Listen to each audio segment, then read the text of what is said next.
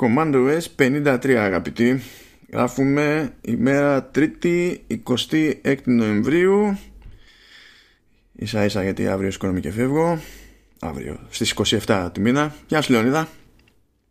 Μάνο που πας; Πάω Μπραζίου Α δεν θα πεις μάνα πάω στα καράβια.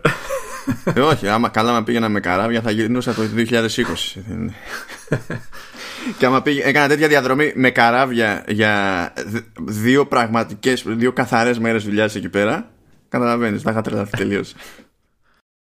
Θα σου πω δύο πράγματα. Πρώτον, έχεις ειδοποιήσει τη Βραζιλία να μαζέψει τον καφέ γιατί δεν νομίζω να τους φτάσει για, για φέτος. Σε ειδοποιήσει να, να, να, το μαζέψουν και να τον αφήσουν έξω από το δωμάτιό μου. Το οποίο δεν ξέρω ποιο είναι γιατί δεν ξέρω το ξενοδοχείο μου ακόμη. Απλά θα προσγειωθώ εκεί και θα μάθω, φαντάζομαι. Και το δεύτερο, έχω κάνει ταξίδι με καράβι και έχω πάει Αμερική. Ε, 9 μέρες εμπλό από, από Αζόρες. Αυτό ήταν αναψυχή όμως ή ήταν ε, στη θητεία; Ήταν στη θητεία, στη θητεία. Ε, 9 μέρες εμπλό με super wow καράβι να εννοείται έτσι. Όλα τα comfort. Ναι, άλλη μόνο, ναι. ναι, ναι. Ήταν ωραία εμπειρία, δεν μπορώ να πω. Ο, τώρα η απορία που έχω εγώ για τη Βραζιλία εκεί πέρα είναι βασικά θα φτάσω και θα είναι και εκεί πέρα νύχτα πια οπότε η μόνη μου επιλογή θα είναι να λιώσω κάπου. Και το βασικό μου άγχος είναι να ε, σκάσω να πάρω SIM μόλις σκοθώ διότι το, για να χρησιμοποιήσω το πρόγραμμά μου εκεί πέρα σου λέει πάρα πολύ ωραία 13,5 ευρώ τη μέρα ναι, και γενικά δεν βιάζομαι. Και είπα να τσεκάρω λίγο τη Vivo εκεί που είναι ξέρω, ένας μεγάλος πάροχος. Δεν είδα και τους υπολείπους να δω τι έχει ρε παιδί μου για prepaid. Να. Και λέει 3 γίγκα για 7 μέρες 3 ευρώ. Okay. Γιατί έτσι πάνε οι τιμές στη Βραζιλία. Δεν θα έχεις πρόβλημα με, με το iPhone, δεν θα έχεις πρόβλημα. Δεν θα φρικάρει τίποτα να αλλάξατε χώρες, πράγματα. Αυτό είναι ένα μικρό ερωτηματικό, διότι σημασία δεν έχει μόνο αν έχουν 4G LTE, έχουν ρε παιδί μου. Ε, αλλά δεν ξέρω ακριβώς με, τη, με τα bands τι παίζει με τις, με τις συχνότητες. Τώρα η αλήθεια είναι ότι η Apple φροντίζει στο iPhone να υποστηρίζει ό,τι αναπνέει. Αλλά βάλε τώρα ότι και το, στην τελική και το SE που έχω εγώ είναι για πιο παλιό τηλέφωνο οπότε μπορεί να υποστηρίζει και κάτι λιγότερο. Ναι. οπότε έχω εκεί μια απορία. ε, σε θέμα ξέρεις μην κλειδώσει τίποτα ξέρεις φρικάρει ότι στο πήρανε και πήγανε Βραζιλία Α, όχι. Και, ξέρεις, νομίζουν, λογικά ναι, απλά θα σου ζητάει κωδικούς. Δεν θα φρικάρει. Ε, τα άλλα δεν νομίζω θα, θα τα υποστηρίξει μόνο. Τα βασικά θα τα υποστηρίζει, δεν νομίζω. Βασικά δεν θα μου ζητήσει τίποτα. Θα βάλω μέσα τη SIM, θα τραβήξει settings για, για τα δεδομένα και ό,τι άλλο είναι. Δεν θα χρειαστεί να ξανακάνω login. Δηλαδή, iCloud και τέτοια θα είναι όλα εκεί πέρα. Τα Apple IDs δηλαδή θα μείνουν ακίνητα. Απλά τα settings που θα τραβήξει και that's it. Δεν είναι πρώτη φορά που παίρνω άλλη SIM σε άλλη χώρα τα έκανα αυτά και παλιότερα όταν πήγαινα Γερμανία και δεν ήταν τόσο ευνοϊκές ρυθμίσεις για, τα, για το roaming ε, απλά τώρα εδώ πέρα είναι μονόδρομος δηλαδή το, η εναλλακτική δεν είναι αστείο 13,5 ευρώ τη μέρα δηλαδή για κανένα λόγο όχι ρε δεν το συζητάμε, δεν το συζητάμε. Ε, τι έχουμε σήμερα; Ε, Καταρχάς, έχεις ε, μας χρωστάς. Έτσι, μας χρωστάς, ε, πρέπει να καταθέσεις τα αυτιά σου. Θα καταθέσω όλα μου τα αυτιά, ένα-ένα, ντάγκα-ντάγκα, θα τα βάλω στη σειρά. αλλά, αλλά πιο ε, μετά. Ναι, ναι, εννοείται. Ναι. Βλέπω ότι έχεις βάλει στη λίστα. Τι, θα ξεκινήσουμε με κλάψα; Βλέπω δάκρυα. τι έπαθες; ναι, ναι. Παιδιά, κοιτάξτε να δείτε. Δεν θα το προλάβετε όταν θα ακούτε αυτό το επεισόδιο. Ε, Πιθανότατα. Ναι, το πιο πιθανό, εκτό αν είστε πολύ έτσι γρήγοροι. Ε, υποτίθεται ότι σήμερα 26 του μήνα βγήκε η ομάδα του Pixelmator και είπε ότι ε, κόβω λόγω περίοδου 25% από το Pixelmator Pro για Mac. Αυτό θα το προλάβετε γιατί πηγαίνει μέχρι 3 Δεκεμβρίου. Ε, και το Pixelmator Photo που είναι για iPad για 24 ώρες, γι' αυτό δεν θα το προλάβετε, πηγαίνει τσαμπά. Τώρα γιατί γράφω εδώ πέρα στη σημείωση claps; Ας πω γιατί Λεωνίδα διότι ε, έτσι κι αλλιώς για να μπορέσω να κατεβάσω την εφαρμογή αυτή πρέπει να έχω iPad που να έχει τουλάχιστον iOS 11 επειδή το ηρωικό iPad που έχω εγώ που πλέον είναι χρήσιμο για 1,5 πράγμα τη φορά Όχι, ούτε καν τη φορά. είναι; 1,5 πράγμα maximum, ρε παιδί μου. Είναι αυτό. Ποιο, ποιο είναι; Ε, κοίτα, είναι να καταφέρει να στριμάρει Netflix. Δηλαδή, άμα να παίξει βίντεο, θα το παίξει το όχι, βίντεο. όχι. Ποιο είναι το iPad εννοώ. Α, είναι το, το πρώτο Retina, τρίτης γενιάς. Α, αυτό που είχα κι εγώ. Ναι, ναι, ναι, αυτό που είχες και εσύ. Το, το iPad 3. Oh. Λειτουργεί Ναι, κανονικά. όχι, αυτό- Θίγεται η μπαταρία του πλέον Ναι. μετά από τόσα χρόνια. Αλλά εντάξει, όπως αντιλαμβάνεσαι, είναι ασύμβατο με ό,τι αναπνέει, ξέρω εγώ, και με χίλια πράγματα. Ε, αυτό πρέπει να έχει σταματήσει στο 9, το iOS. Ναι, ναι, ναι, έχει σταματήσει το 9. Okay. Και ο μόνος τρόπος τέλος πάντων να μπω στο store και να βρω τη, μια μια εφαρμογή για iPad είναι να μπω στο store από iPad. Άρα δεν μπορώ να μπω για να καβατζώσω το Pixelmator Photo. Και λέω, ωραία, τι θα μπορούσαμε να κάνουμε σε αυτή την περίπτωση. Και μ, σκέφτομαι να πάρω το φίλο μας, το Βασίλη το Γερακόπουλο, που έχει αυτός πιο φρέσκο iPad και τον ενδιαφέρει και το Pixelmator Photo, οπότε κάνω πρώτα την καλή την πράξη και του λέω, κοίταξε να δεις καβατζώσου, πάρα πολύ ωραία. Και λέω να σε πω, μπορούμε να κάνουμε μια ματσακονιά; Γιατί λέω τώρα να βάλεις το account μου στο δικό στο iPad, θα παίξεις φαγή, θα σβήσει όλα στα δεδομένα, μετά θα ξανακάνουμε τρέβα, θα ξανακατεβάζει όλα, δεν αξίζει τον κόπο. Λέω, δηλαδή, μόνο το ακούω εγώ, κουράζομαι. Και δεν θα κάνω καν εγώ τη διαδικασία. Εδώ βέβαια ξεκινάει η γκρίνια για multi-user support στα iPad που το Εντάξει. χρωστάνε.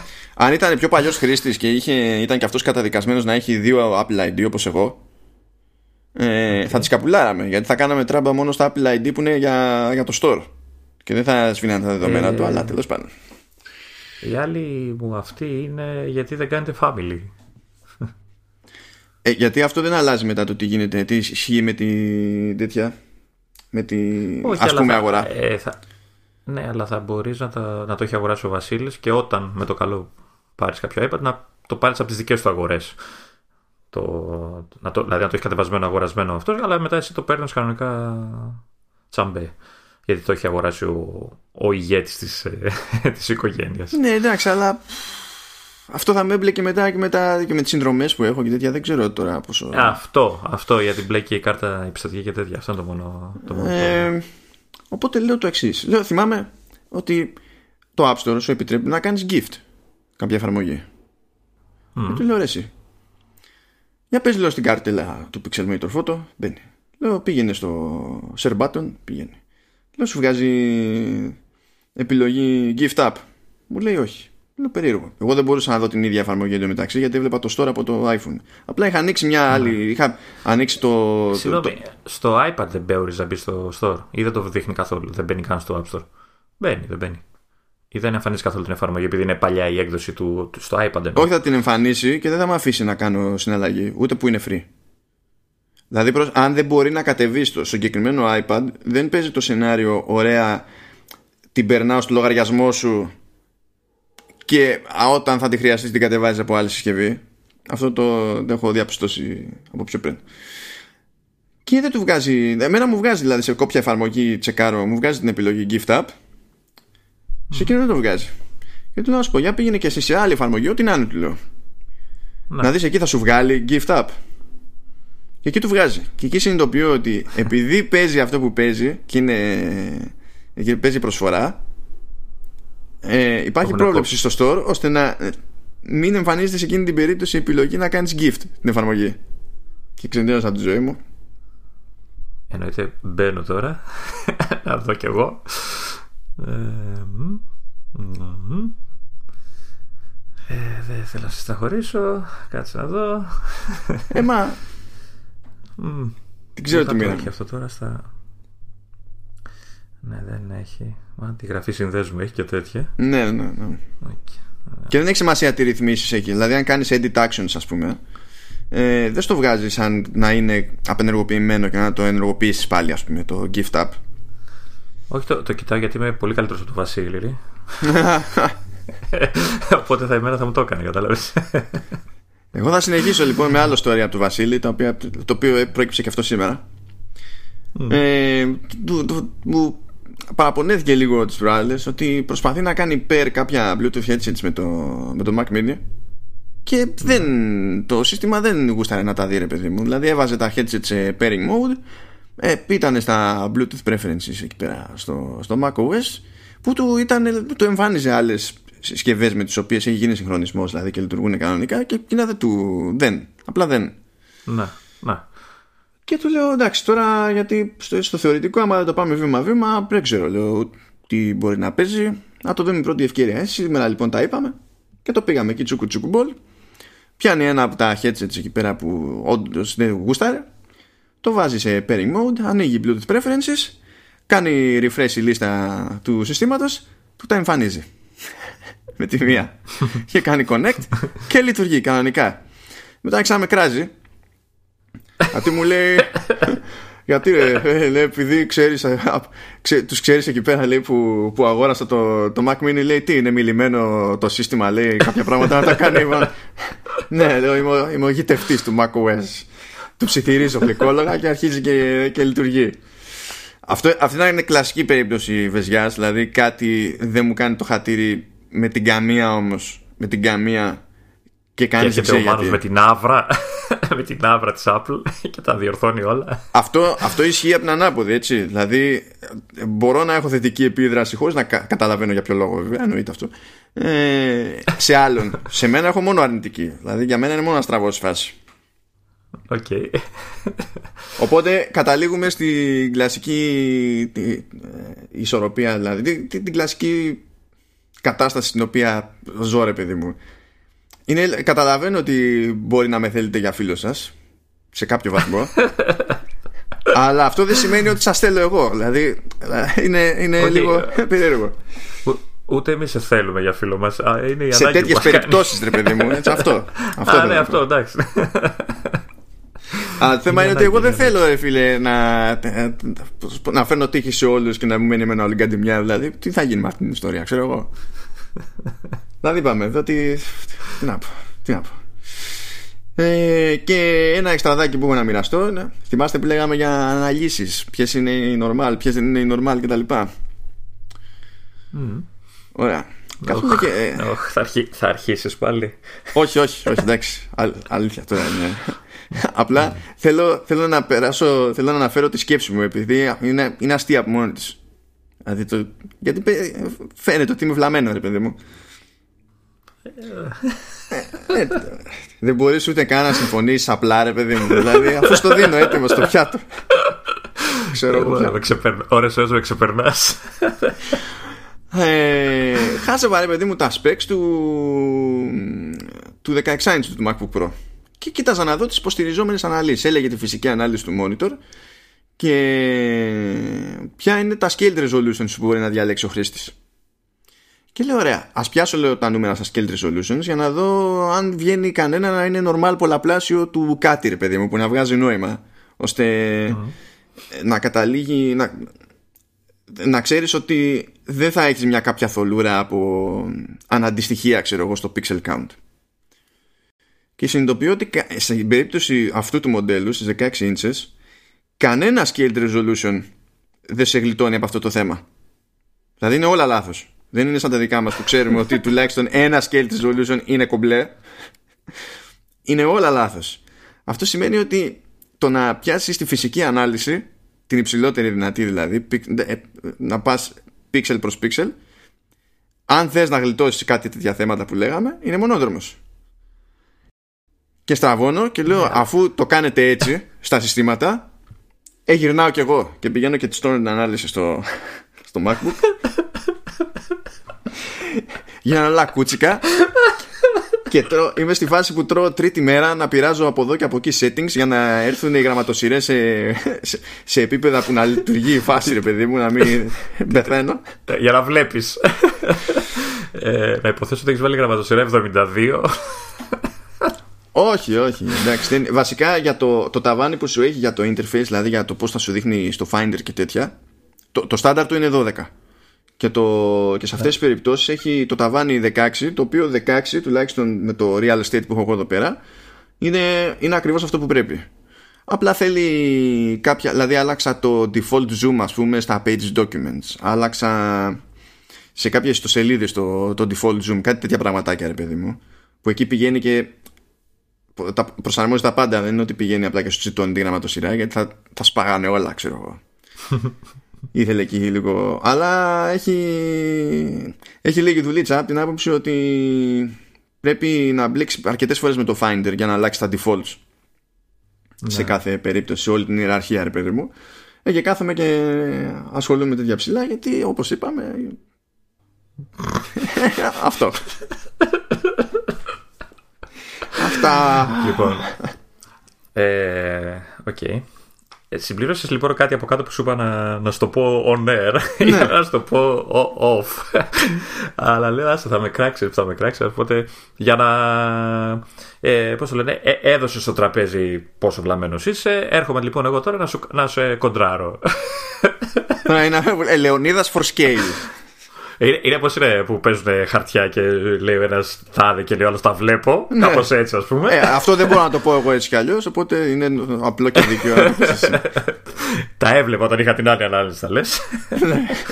λοιπόν, εγώ λοιπόν από τότε που ξεκίνησε το, το Apple Arcade, αυτή η υπέροχη υπηρεσία της Apple με τα παιχνιδάκια και όλα αυτά, η συνδρομητική και τα συμμαζεύεται, θυμάσαι ότι έχω φάει σκάλωμα αρνητικά εννοώ, με το Ocean Horn το 2. Που ήταν ένας τίτλος που ήθελα να παίξω από την αρχή. Όχι ότι είναι κάτι άλλο, αλλά ήθελα να το, να το παίξω κτλ. Και, και θυμάσαι πολύ, νομίζω ακόμα, την κρίνια που είχα όταν ε, το έβαλα στο, ε, στο Apple TV και συνειδητοποίησα ότι η ανάλυση του είναι ε, τραγική απλά. Low ναι, είχες και θέμα με, με τα τζάγκες που έλεγες και τέτοια.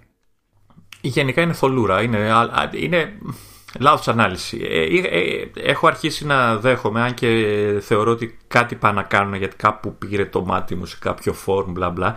Τέλος πάντων, ότι είναι πιο χαμηλή η ανάλυση από αυτό που σηκώνει το Apple TV, το οποίο δεν είναι βέβαια το τελευταίο, είναι το προηγούμενο που, OK, okay, ε, Τέλος πάντων, ας το δεχτούμε ότι δεν το σηκώνει να το πάει σε high res ή σε πιο υψηλή ανάλυση και να ξεθολώσει λίγο εικόνα κτλ. Α το δεχτούμε. Το θέμα είναι ότι το δοκίμασα το όσο χρόνο και στο Mac όταν βγήκε, στο Mac Mini. Το οποίο θα μου πεις δεν έχει κάρτα γραφικών τώρα, ξέρεις, ξεχωριστή κτλ. Αλλά είναι ok. Η κάρτα γραφικών, επεξεργαστή του είναι super, έχω μνήμη κτλ. Οπότε το την πάλεψα. Λέω ας το, ας το δοκιμάσω.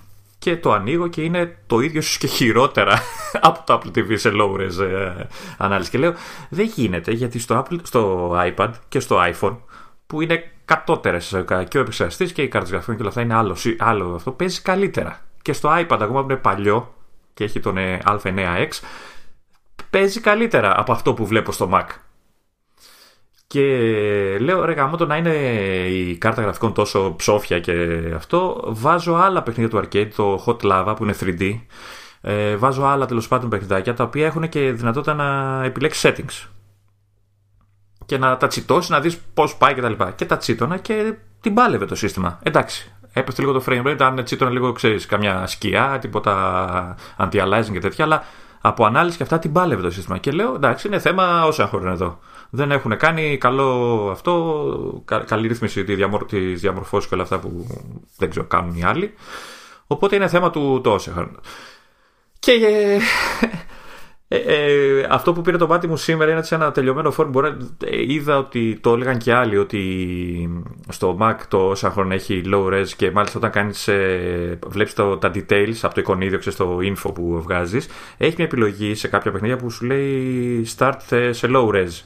Ναι. Και στο Ocean είπε ο τύπος που έγραφε το φόρουμ ότι είναι τικαρισμένο από αυτό, αλλά δεν σε αφήνει να το ξετικάρεις. Ωραία. Και κάποιος απάντησε, και μάλλον ήταν από την ομάδα, ότι και καλά προσπαθούμε να διορθώσουμε είναι κάποιο bug κτλ. Και, και γι' αυτό ελπίζω ότι ίσως όλο αυτό ισιώσει και, στις και στο Apple TV κτλ. Anyway. Γυρνάμε λοιπόν στο, στο και στα βλέπω. Σήμερα λοιπόν ε, αποφάσισα να κάνω το εξής. Λέω, έχεις Apple TV. Η πιο δυνατή σου, η πιο σύγχρονη ας πούμε ε, συσκευή πλην του Mac που, okay, ε, που έχει στα χέρια σου αυτή τη στιγμή είναι το iPhone το οποίο είναι το 8 Plus και έχει το πιο δυνατό ας το πούμε επεξεργαστή από όλα πλην τον desktop. Γιατί λοιπόν δεν κάνεις το εξής; Γιατί δεν κάνεις AirPlay το, το Ocean Horn στο Apple TV ώστε να βλέπεις το παιχνίδι από το, από το κινητό στην τηλεόραση; Να δω, θα κάνει, θα έχει, θα έχει καλύτερη εικόνα κτλ. Ξέρω ότι βρίζεις ήδη Γιατί προφανώς όλη η διαδικασία μέσω AirPlay προσθέτει latency. ναι, εντάξει, αυτό και ναι. φαντα... Ναι, και φαντάζομαι ότι ακόμα δεν το έχω δοκιμάσει με χειριστήριο που θα προσθέσει και αυτό προφανώς. Ε, έκανα λοιπόν το, το πείραμα. Ε, έκανα λοιπόν streaming. Το βάλα από το iPhone. Θέλω να το βάλω και από το iPad. Δεν Ναι. ξέρω αν θα έχει διαφορά. Ε, και όντως είναι πολύ καλύτερη εικόνα. Παρόλο ότι μέσω AirPlay και Bluetooth και σε streaming και όλα αυτά. Ε, γιατί το βάζα ταυτόχρονα, τόσο ηλίθιος, ε, το, το, το, το είχα τρέξει, το τρέχα στο Apple TV και έκανα switch, ξέρεις, alt tab μεταξύ των δύο ας πούμε. Και έβλεπα την εικόνα στο Apple TV που ήταν όλο θολούρα και φαινόντουσαν pixels σαν, σαν ντίδερ, ας το πούμε έτσι, ένα χάλι μαύρο και το γύρναγε μετά στο iPhone την εικόνα και ήταν ok, ήταν ok. Και μάλιστα έπαιζε κιόλας, δηλαδή η καθυστέρηση που σίγουρα έχει την πάλευες. ναι, τώρα είμαι γιατί στη εντάξει, φάση δεν, να- είναι, δεν είναι ότι παίζεις κανένα fighting game, ξέρω εγώ, ή super duper action. Οπότε λογικά στο όσον χρόνο Ναι, πρέπει εντάξει, να μην ε, είναι μεγάλο ε, πρόβλημα. Θα, θα, έχει, θα είναι λίγο πιο βαρύ λογικά. Θα- Σου λέω, θα βάλω και το χειριστήριο και δεν ξέρω αν έχει νόημα, να, αν θα είναι καλύτερο να το τρέξω από το iPad, το οποίο όμως βέβαια είναι χειρότερο hardware, είναι πιο παλιό hardware. Απλά επειδή είναι μεγαλύτερη οθόνη, δεν ξέρω αν έχει επίπτωση στην ανάλυση που στριμάρει. Αυτό δεν ξέρω. Ε, πάντως από το iPhone που το έτρεξα, βέβαια εντάξει έτσι, στα 5 λεπτά φωτιές στα Σαββατόβραδα, φωτιές στα iPhone έτσι, και, Ε, και εντάξει. μπαταρία μηδέν, κάτι, εντάξει, αλλά, αλλά, αλλά ε, έχω τόσο σκαλώσει που θα το κάνω έτσι μέχρι να μου πούνε ότι θα βγάλουμε normal update. Είναι, είναι γελίο πάντως που ισχύει όλο αυτό έτσι. Δεν είναι γελίο που μπήκες στη διαδικασία να το κάνεις. Είναι γελίο ότι ισχύει αυτό το πράγμα. Και καταλήγεις με καλύτερο αποτέλεσμα έτσι, τουλάχιστον από άψη ποιότητας εικόνας, ρε παιδί μου. Και Ναι, γραφικών. όχι, δηλαδή θα, αν τύχει και βρεθούμε και έρθεις από το σπίτι και τα λοιπά, θα στο κάνω, θα το δεις, θα, θα δεις ότι έχει διαφορά. Εντάξει, Δεν σου λέω ότι είναι τέλειο, έτσι, okay, σίγουρα έχει απώλεια, Ναι. γιατί όλο το σήμα περνάει μέσω δεν ξέρω τι, αλλά από αυτό που δείχνει το Apple TV natively, δηλαδή η εφαρμογή του Apple TV, ε, ε, εντάξει. Και μια παρένθεση, φτιάξανε και για το. Φτιάξανε στο Mac το Agent ε, Interceptor. Θυμάσαι που σου λέγα ότι είναι χάλια. Το φτιάξανε και κάνανε update. Και ε, επιτέλους έχει και settings και αναλύσεις και όλα. Αυτά. Όλοι μαθαίνουν πάνω μας, Λεωνίδα. Όλοι μαθαίνουν πάνω ναι. μας. Και, ε, εν τω μεταξύ, ξέρεις, θα την κάνω λίγο αυτή τη, τη βλακεία τέλος πάντων και μόλις τα καταφέρω και τα στήσω και συνδέσω και χειριστήρια στο iPhone και τα λοιπά θα βγάλουν update και θα στρώνει όλο. Οκ. Εντάξει, είναι, είναι, είναι μαγικό αυτό το πράγμα. Είναι, είναι μαγικό. Πες μου Και- τώρα, να, να κάνουμε, να κάνουμε poll. Ποιος από τους δύο είναι πιο βλαμμένος; Εντάξει, για ανάλυση είναι και, και οι δύο είναι για ανάλυση, έτσι. Και οι δύο έχουμε σκαλώσει, για, αλλά για διαφορετική ανάλυση. ναι, ναι, ναι, ναι. Είμαστε, είμαστε pixel counters. Τι να γίνει. Έχουμε, έχουμε προβλέμα που λέει και ο, και ο αγαπητός ξάδερφος. Ναι, τι κολοτούμπες κάνουμε οι άνθρωποι ας πούμε, στο, στο ίσιωμα. Εντάξει. Πάντως ναι, αυτό τώρα μου κάνει, μου κάνει εντύπωση που ισχύει όλο αυτό το πράγμα. Μου κάνει εντύπωση τώρα κατά μία έννοια από την άποψη ότι για μένα είναι και αυτό ενδεικτικό όχι μόνο των δυσκολιών που μπορεί να έχει ένας developer τέλος πάντων όταν έχει ένα λανσάρισμα σε, που σκάει με τη μία ένα παιχνίδι σε ένα μάτσο format το οποίο από μόνο του προφανώς έχει ένα βαθμό πρόκλησης. Ε, αλλά και με την όλη φάση που γίνεται ρε παιδί μου με το, με το software development της, της Apple. Σε πολλαπλά επίπεδα. Γιατί ένα από τα παράπονα ας πούμε που ακούω από τους developers γενικότερα, όχι, και δεν μιλάμε τώρα για game developers, μιλάμε γενικά για developers. Έχει να κάνει με το documentation του, του Catalyst. Δηλαδή, ενώ ας πούμε για... Καλά, η γλώσσα Swift υπάρχει τόσα χρόνια πλέον, οπότε εντάξει υπάρχει καλό υλικό, αλλά θυμάμαι ότι και αυτό είχε ξεκινήσει με, σαν προσπάθεια ρε παιδί μου με υλικό της προκοπής ώστε να έχει κάπου να διαβάσει κάπου να μάθει κάποιο μέρος για να μαζεύει συμβουλές ο developer.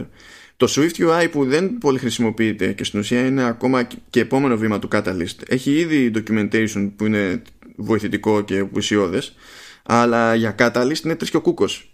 Οπότε σου λέει ότι μου βγαίνεις εσύ τώρα σαν εταιρεία και μου λες να μπω στη διαδικασία να πιάσω εφαρμογές που έχω στημένες για iPad και να τις φέρω σε Mac πάρα πολύ ωραία εγώ πες ότι έχω το, την όρεξη το, και το χρόνο να διάθεση. διαθέσω ρε παιδί μου και, δι- ναι. οκ, αλλά δεν έχω μπούσουλα για βέλτιστες πρακτικές ξέρω εγώ και για κάποια πράγματα που πρέπει να καθίσω και να τα, τα, τα καταλάβω μόνος μου από το πουθενά. Οπότε είναι φάση ψάχνονται όλοι οι developers μεταξύ τους ας πούμε και μιλάνε για να βγάλουν άκρη για κάποια θέματα που θα έπρεπε να ήταν ήδη καλυμμένα από την Apple ας πούμε σε εκπαιδευτικό υλικό. Ναι. Και αυτό είναι πριν αγγίξουμε το θέμα το άλλο τώρα έτσι με τα OS updates. Ναι. Θέλω, να πιστεύω θα, θα, θα στρώσει αυτό. Είναι λίγο ίσως είναι η αρχή ακόμα και, και η Apple ακόμα δεν έχει ε, βρει τα πατήματά της. Ε, δεν πιστεύω ότι θα τους αφήσει ξεκρέμαστου. Θα προσφέρει δηλαδή όλες τις πληροφορίες που χρειάζονται. Αλλά προφανώς σιγά σιγά γιατί προφανώς πίζει με, με το άλλο θέμα που θες να πιάσουμε. Εντάξει. Ναι. Ε, προέκυψε τώρα από μια αναφορά του του Mark Gurman στο Bloomberg που είναι γενικά ο τύπος που καλύπτει περισσότερο την, την Apple για το Bloomberg ε, και υποτίθεται ότι μετά τα, τα φετινά ε, θα αλλάξει τα, τα, φετινά τα φετινά τα χάλια. Μην ξεχνάς την πασχή λέξη. Ναι ναι εντάξει. Ε, που έγινε κακός χαμούλης τέλος πάντων με τα updates τις μπαγκές και ό,τι να είναι. Γιατί ακόμα και η beta για beta παρά ήταν με το σκεπτικό ότι εντάξει τώρα το τι θα κάνουμε εμείς οι δυο με beta χειροπολί αλλά υποτίθεται ότι η beta υπάρχει ώστε να ξεκινήσει και ο developer μια ώρα αρχίτερα να ετοιμάζει τις εφαρμογές του. Ε, οπότε πρέπει έστω σε κάποια πράγματα να υπάρχουν εγγύησεις τέλος πάντων για το προς τα που κινείται η κατάσταση και γιατί κινείται όπως κινείται. Ε, Τώρα υποτίθεται ότι προηγουμένως ε, όταν κάθε ομάδα ξέρω εγώ ετοίμαζε κάποια λειτουργία, κάποιο μηχανισμό κτλ έσκαγε ρε παιδί μου η λειτουργία αυτή στο build το, το γενικό τελεία και σκάγανε όλα μαζί όλη την ώρα αυτό σημαίνει βέβαια ότι μία ομάδα ασχολείται με το α, η άλλη ομάδα ασχολείται με το β. Δεν έχει κανένας ιδέα αν το ένα πηγαίνει και κάνει χαλάστρα στο, στο άλλο, ξέρω εγώ, και διάφορα άλλα τέτοια τέτοια πράγματα. Και υποτίθεται ότι τώρα θα ξεκινήσουν να χρησιμοποιούν ένα διαφορετικό σύστημα με τα λεγόμενα flags ας πούμε ε, με τα οποία οι engineers τέλος πάντων θα μπορούν να ενεργοποιούν και να απενεργοποιούν είτε ημιτελείς λειτουργίες είτε προβληματικές λειτουργίες ε, προκειμένου να μπορούν να διαπιστώσουν αλλά και να διασφαλίσουν τη σταθερότητα του υπόλοιπου συστήματος. Ενώ πριν σκάγανε όλα μαζί και αντιλαμβάνεσαι ότι ήταν πολύ μεγαλύτερος ο χαμός για να μπουν στη διαδικασία και να καταλάβουν ποια είναι η πηγή ενός προβλήματος, ας πούμε. Ε, ναι, γιατί όταν λειτουργούν όλα μαζί, ναι, δεν μπορεί να καταλάβεις πιο από όλα αυτή, έτσι. Ναι, και υποτίθεται τώρα ότι λέει ρε παιδί μου ότι σκέφτεται η εταιρεία και κάποια, κάποιες λειτουργίες τέλος πάντων του iOS 14 να τις καθυστερήσει μέχρι το 2021 ξέρω εγώ και κάτι τέτοια που και αυτό είναι τώρα αυτό είναι λίγο σχετική δήλωση από την άποψη ότι ε, έτσι κι αλλιώς αυτό δεν θα συμβεί πρώτη φορά έτσι και γίνει. Και τώρα έχουμε δηλαδή λειτουργίες που δεν έχουν, έχουν ανακοινωθεί από το καλοκαίρι ήταν να σκάσουν εμείς το φθινόπωρο και καλά κρασιά Ακόμα δεν τις έχουμε δει ας πούμε και δεν ξέρουμε ακριβώς πότε, πότε θα τις πετύχουμε. Εντάξει. Εγώ να πω ότι πρώτον είχα δίκιο. Κατά πάσα πιθανότητα έχω δίκιο δηλαδή, γιατί θυμάσαι που σου λέγα ότι το επόμενο iOS και iPadOS θα είναι σαν το 12, θα είναι stability και τίποτα άλλο. Εντάξει, εδώ λένε βέβαια ότι θα έχει κάποιες καινούριες λειτουργίες, δεν θα είναι μόνο για, για σταθεροποίηση. Ε, και δεύτερον, ε, it's about time. Έτσι, δηλαδή έπρεπε, έπρεπε να έχει γίνει αυτό το πράγμα. Ε, γιατί ε, ειδικά τώρα με το iOS 13 ε, αν συνειδητοποιήσεις ότι οι, οι επίσημες κυκλοφορίες των νέων εκδόσεων έχουν περίπου τον ίδιο ρυθμό με τις κυκλοφορίες με τις beta έτσι, δηλαδή κυκλοφορούν σχεδόν κάθε εβδομάδα ε, μέχρι τώρα τουλάχιστον είχαμε και επίσημη κυκλοφορία και beta. Δηλαδή το είχα ξαναπεί, για τις beta το περιμένεις αυτό. Έτσι. Ναι. Αυτός είναι ο σκοπός. Ναι. Κάθε εβδομάδα, άντε κάθε δύο εβδομάδες να βγαίνει μια, μια δοκιμαστική έκδοση, να, να βλέπουμε πώς πάμε και να διορθώνουμε κτλ. Στα επίσημα αυτό δεν έπρεπε να συμβαίνει. Και φέτος νομίζω είναι για πρώτη φορά που συμβαίνει με το iOS 13 ότι σχεδόν κάθε εβδομάδα είτε αυτή θα είναι κάποια, κάποιο emergency bug, ε, bug fixing, είτε είναι κάποιο προγραμματισμένο update. Είτε, λέει, κάθε εβδομάδα σχεδόν. Καλά, αυτό που δεν έπρεπε να συμβαίνει, δεν έπρεπε να υπάρχει λόγος για να είναι αναγκαία αυτά τα πατσαρίσματα. Γιατί από τη στιγμή που υπήρχαν προβλήματα, ε, το ζήτημα δεν είναι ότι προσπάθησαν να διορθώσουν πράγματα από εβδομάδα σε εβδομάδα. Ναι, όχι. Ε, καλύπτανε και πράγματα που εμφανιζόταν, εμφανιζόταν εκείνη τη στιγμή. Δηλαδή, ξέραν ότι έχουν bugs, έτσι, τα, τα, τα, στάνταρ, και ταυτόχρονα βγαίνανε, επειδή κυκλοφορούσε η έκδοση σε πολλά μηχανήματα, πολλούς χρήστες, διαφορετικά configuration και αυτά, σκά, σκάνε εννοείται και άλλα πράγματα. Οπότε προσπαθούσαν να καλύψουν και προσπαθούν δηλαδή να καλύψουν και πράγματα που δεν τα είχαν υπολογισμένα. Και γίνεται ένας ακταρμάς τώρα όλο αυτό το πράγμα. Με αποτέλεσμα beta και official να, είναι, να, να, να συντρέχουν, έτσι, να, πηγαίνουν, να πηγαίνουν μαζί όλα αυτά. Ναι, καλά, έτσι κι αλλιώς συντρέχουν. Απλά η συχνότητα αλλάζει. Γιατί πάντα, είναι, πάντα τρέχουν beta από πίσω, παιδί, όχι, για τα πάτσες. Ρε παιδί μου, ναι, η beta, η beta σου λέω, το, το είχαμε μάθει όσο χρόνια, ε, το έχω χρόνια, τα μηχανήματα, ειδικά τα, τα, τα i, τα έχω χρόνια στις beta. Ε, κάθε δεύτερη εβδομάδα ξέρω, ή ξέρω ότι, είναι, ότι θα έχω μια καινούργια beta τουλάχιστον. Και μάλιστα από ένα σημείο μετά την περιμένεις κιόλας γιατί σταθεροποιεί ε, το σύστημα περισσότερο. Αλλά οι official, οι, οι κυκλοφορίες που βγαίνουν επίσημα, δηλαδή αυτά που βλέπει ο κόσμος, ε, ήταν αστείο. Ειδικά τώρα στις αρχές. Θυμάσαι, 13-2 ε, μέχρι να πούμε ότι βγήκε 2-1, 2-2. Δηλαδή. Ε, εντάξει. Ε, είναι, νομίζω ότι κάνει πολύ κακό στην εικόνα της, ε, της εταιρείας αυτό και μάλιστα είναι σε, σε, φάση, σε επίπεδο που περηφανευόταν μέχρι τώρα. Έτσι, δηλαδή, just works και ε, πώς το λένε σταθερότητα και το, το λειτουργικό μας είναι εξαιρετικό γιατί τα φτιάχνουμε ναι. όλοι μαζί κτλ. Και, και τώρα τι, τι έγινε, γιατί τόσο χαμός; Να σου πω τώρα, κοίτα, τεράστια εταιρεία. Δεν νομίζω ότι όταν προσπαθείς να κάνεις τόσα πράγματα παράλληλα, γιατί σκέψου τώρα και ε, τι χαμός έγινε, θυμάσαι τα λέγαμε το καλοκαίρι, πόσες, τι, τι πρόοδο έταζε σε κάθε OS. Που ναι. δεν είναι το στάνταρ αυτό κάθε χρόνο. Άσχετα με το ποιο είναι το αποτέλεσμα, δεν είναι στάνταρ καν να σου τάζει κάποιος τόσο πράγμα μαζεμένο. Τώρα γιατί πιστέψαν ότι το είχαν ή δεν ξέρω και εγώ αν δεν το είχαν, δεν, δεν ήταν και αυτό. Δηλαδή δεν ήταν και το κλασικό τους αυτό να τάξουν τόσα πράγματα με τη μία. Δηλαδή πρέπει να είναι πρωτόγνωρη εμπειρία το να τα κυνηγάνε και όλα αυτά παράλληλα και για τους ίδιους. Και εντάξει τώρα όταν έχεις να διαχειριστείς τόσο, τόσο λαό καταλαβαίνεις πολλά πράγματα μπορούν να πάνε στραβά και δεν είναι και σίγουρο ότι ξέρεις να διαχειριστείς τόσο λαό σε τέτοια κλίμακα και με την πρώτη. δηλαδή όλοι κάπου θα μάθουν. Γιατί το βλέπω και σε άλλες εταιρείες, δηλαδή, και άμα δεις δηλαδή και με τη Microsoft το τι γίνεται με τα Windows τα τελευταία χρόνια. Που είναι τα Windows, έτσι. Έχουν συμβεί κομικά πράγματα. Που η Microsoft πηγαίνει και λίγο πιο γυρεύοντας ακόμη, από την άποψη ότι έχει τύχει μερικές φορές να ανακοινώσει πράγματα ε, τα οποία δεν είναι ενεργά ως projects. Δηλαδή είναι φάση ανακοινώνω ότι θα κάνω αυτό και μετά ξεκινάει το development. Οπότε την ώρα που το λέει δεν έχει καν ιδέα στα σίγουρα παιδί μου για το χρονοδιάγραμμα, για το αν ε, είναι πιθανό να στραβώσει κάτι πολύ ας πούμε ή όχι κτλ.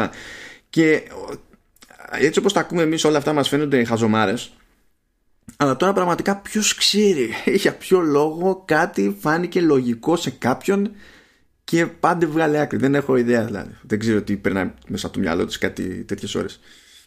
Ναι. Ε, είμαι, είμαι περίεργος να δω πώς θα κινηθεί με το iOS το 14. Ε, βασικά αυτό από ό,τι κατάλαβα η αλλαγή έτσι στη, στον τρόπο ανάπτυξης των λειτουργικών θα ισχύει για όλα τα λειτουργικά. Έτσι, δεν θα είναι μόνο για iOS και iPadOS. Θα είναι νομίζω πιάνει. Ναι, γιατί και, έτσι, κι αλλιώς, έτσι κι αλλιώς υπάρχουν ξέρω εγώ, ομάδες okay, που μπορεί να είναι πιο συγκεκριμένα για το ένα σύστημα για το άλλο σύστημα αλλά η Apple έχει ένα ενιαίο τμήμα για το, για το software και μία κεφαλή για το software γενικά Μήπως χρειάζεται ενίσχυση πλέον περισσότερα άτομα να μεγαλώσει αυτή η ομάδα περισσότερο. Ο, να μην ο ένας επικεφαλής, εννοείται ότι πρέπει να είναι ένας που να τα συντονίζει όλα αυτά. Αλλά μήπως χρειάζεται περισσότερα χέρια, ρε παιδί μου. Να σου πω, μπορεί να χρειάζεται. Αυτό δεν σημαίνει ότι τα περισσότερα χέρια είναι πρόχειρα για να τα βρει και να τα πάρει μια εταιρεία σε ένα τέτοιο επίπεδο. Ναι, ισχύει και αυτό. Γιατί όταν κάνεις κατά μία έννοια, ξέρω εγώ, πρωταθλητισμό, ε, είναι δύσκολο να βρεις και ανθρώπους. Δηλαδή, ακόμα και να πεις ότι πληρώνω, ρε φίλε, δεν με νοιάζει. Δηλαδή, πόσα θες, εγώ δηλαδή. Εντάξει. Ναι, ίσως θα ήταν καλή ιδέα να, να δημιουργήσει πώς κάνουν οι ποδοσφαιρικές ομάδες ακαδημίες. να ναι. δημιουργήσει κάτι τέτοιο πούμε, και, να, και να έχει φιντάνια, ξέρεις, να, να, μορφούν, να εκπαιδεύει κόσμο σαν σχολείο, ρε παιδί μου, και αργότερα μετά να τους προσφέρει και δουλειά. Δεν θα ήταν κακή ιδέα.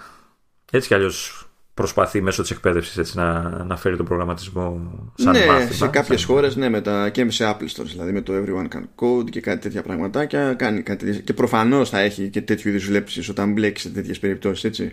Αλλά τώρα. Mm. εντάξει, ξέρω εγώ, όλα αυτά είναι, δεν γίνονται από τη μια στιγμή στην άλλη, ακόμα και αν υποθέσουμε ότι ακριβώς για αυτό το λόγο κάνει κάτι τέτοιες ναι. περίεργες προσπάθειες, ας πούμε. Παίζει βαθιά ανάσα. ναι, είπαμε τα, έτσι, τα, τα γρήγορά μας. Ε, και τώρα νομίζω ήρθε η ώρα να κάνεις πραγματικότητα την υπόσχεση που έδωσε στο προηγούμενο επεισόδιο. Δηλαδή να μας τα κάνεις νιανιά. Και λέει σταματάμε τη συζήτηση εδώ ναι. και το αφήνω silent στο υπόλοιπο επεισόδιο και λέω να είδατε πόσο καλά λειτουργεί το noise cancelling.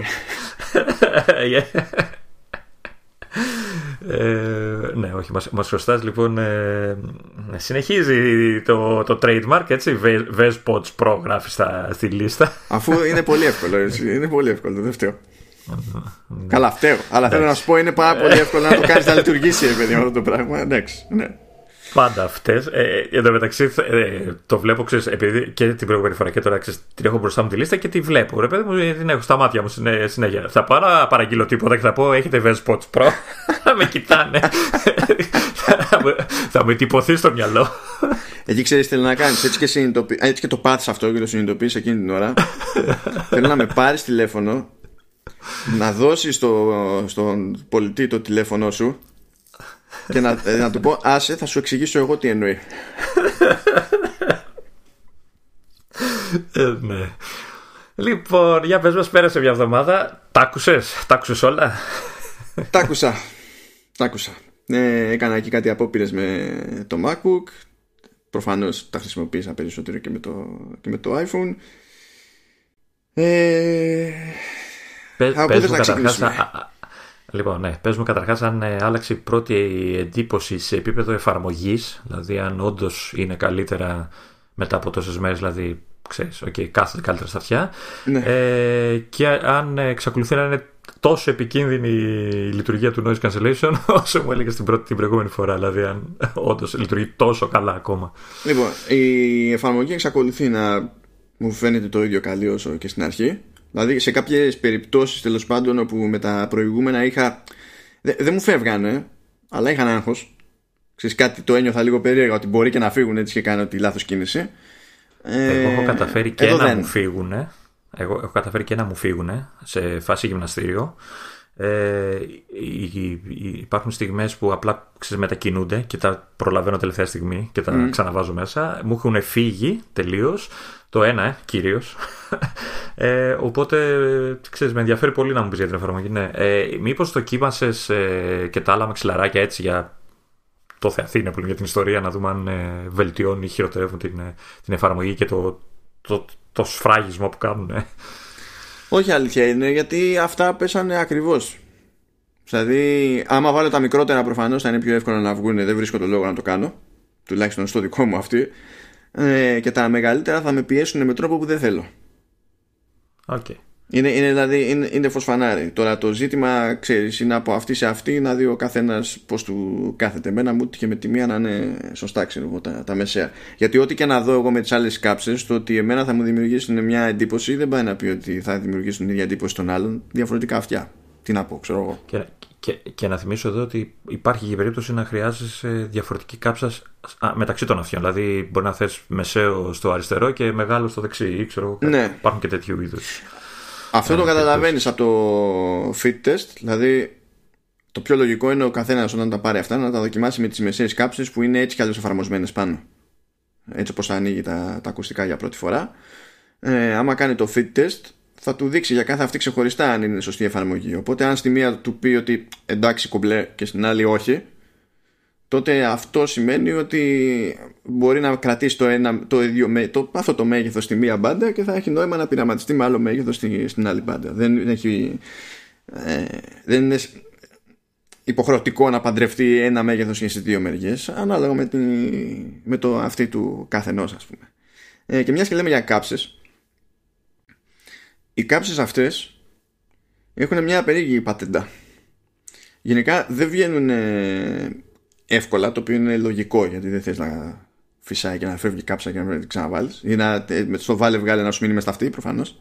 Ναι. Οπότε θέλει λίγο ζόρι ρε παιδί μου για να, το να τραβήξει την κάψα. Μπαίνει όμως πολύ εύκολα σε σχέση με άλλα ακουστικά που έχω πετύχει που σου δίνουν πάλι διαφορετικές κάψες και έχει βάλε βγάλε ρε παιδί μου. Ε, περίεργος ε, είναι σαν να λειτουργεί με τέλος πάντων κλειψάκι, ας το πούμε έτσι. Η, η βάση της κάψας όταν είναι έξω από το ακουστικό ε, κάνει ένα διπλωματάκι προς τα κάτω και πηγαίνει στο, στο ακουστικό και με το που πιέζεις λίγο κάνει παπ και τέλος. έχω την εντύπωση ότι μου θυμίζει λίγο αγκίστρι που καρφώνεται μεν εύκολα, αλλά μετά για το τραβήξει σου βγαίνει. Ναι, ναι. Δηλαδή, ε, δεν ξέρω αν σου είχε, έρθει, σου είχε καρφωθεί αγκίστρι ψαρέματος ε, σε χέρι.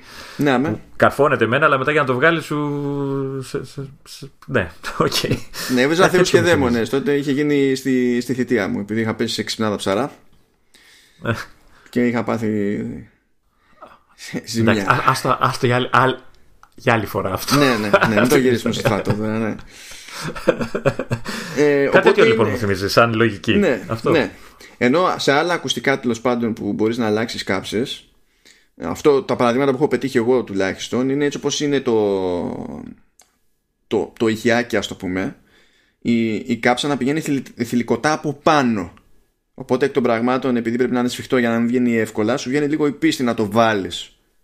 Αυτό δεν καλύπτει από πάνω, βγαίνει από μέσα, αλλά ε, είναι έτσι το σχεδιασμένο τέλος πάντων ώστε να, να μπαίνει, να εφαρμόζει και να κρατιέται. Okay.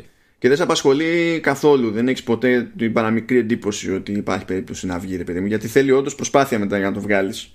Όχι τρελή, ρε παιδί μου, αλλά θέλει προσπάθεια. Δεν βγαίνει αυτό από λάθος.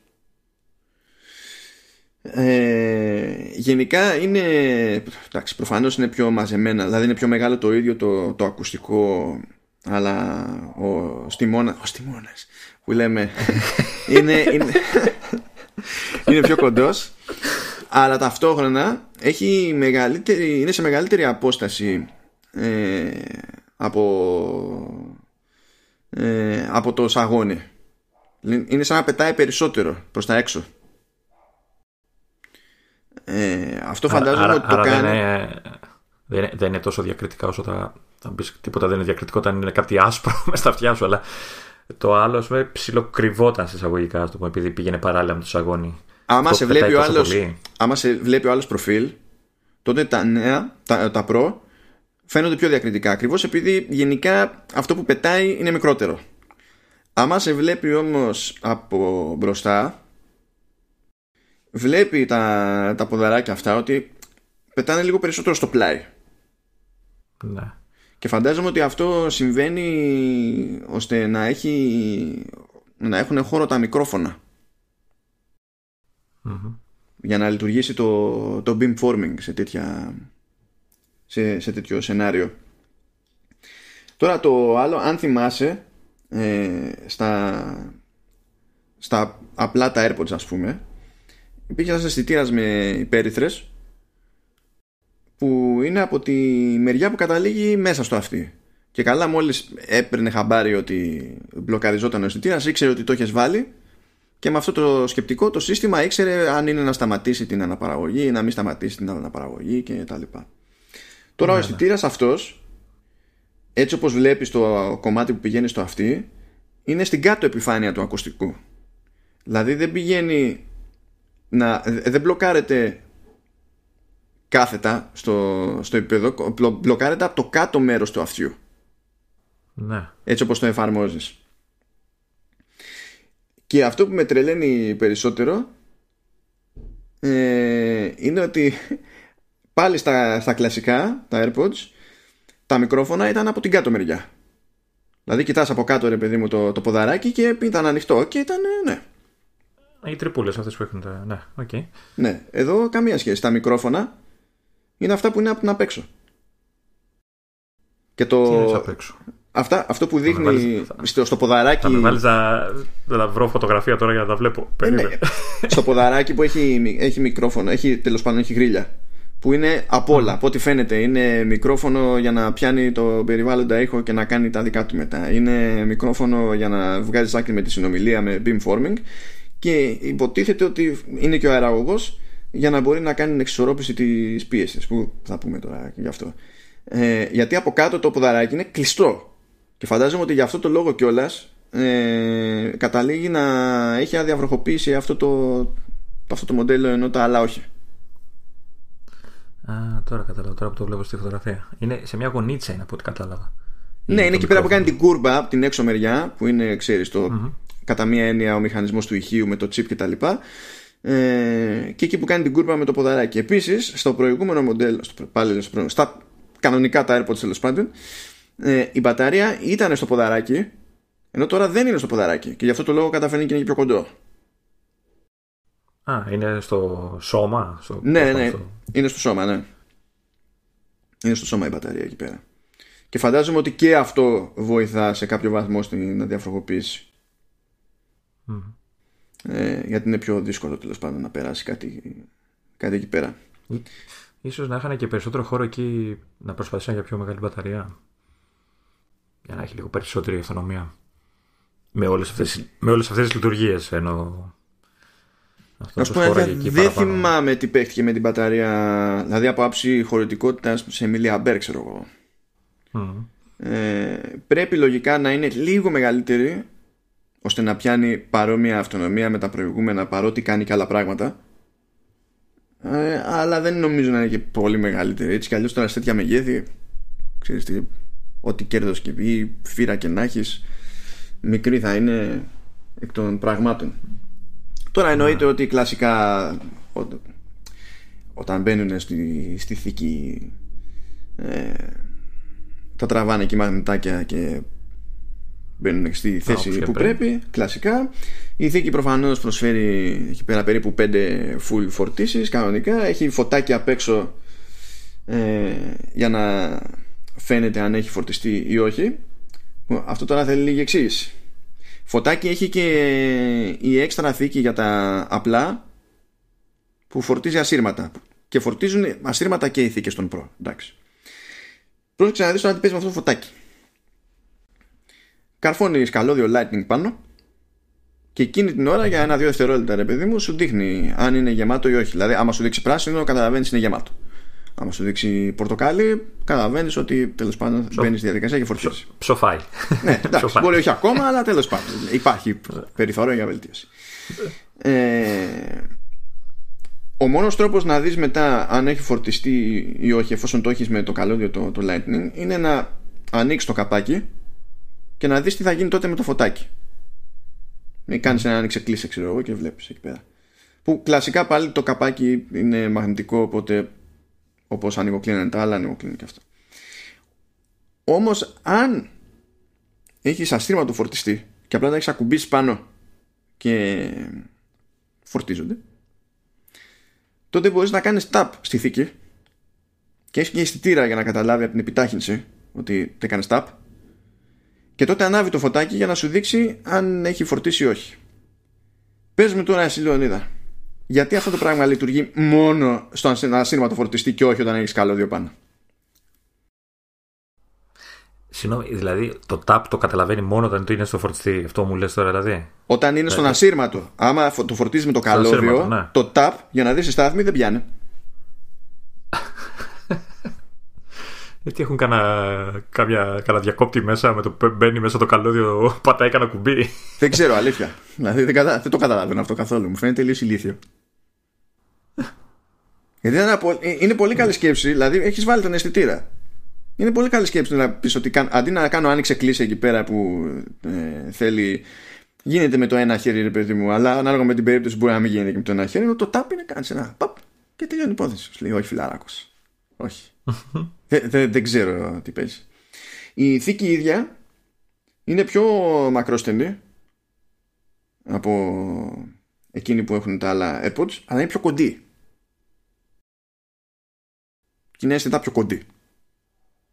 Λοιπόν, να, να κάνω μια μικρή παρένθεση. Για, πες. για την μπαταρία, γιατί έψαχνα τόσο για την μπαταρία εγώ. Ναι. Ε, κοιτάω λίγο το iFixit και τώρα έτσι όπως το καταλαβαίνω ε, καταρχάς έχει η μπαταρία που έχουν βάλει θυμίζει λίγο λέει τα, την μπαταρία του Galaxy Buds είναι τη στρογγυλή και τα λοιπά, γερμανική και τα, λοιπά, 3,7 volt ε, και αυτή τα είναι αυτή που, γύρω στα 160. Ε, ε, είναι σχήμα, επειδή τώρα το θυμήθηκα που το λέγανε, αλλά δεν θυμάμαι χωρητικότητα καθόλου.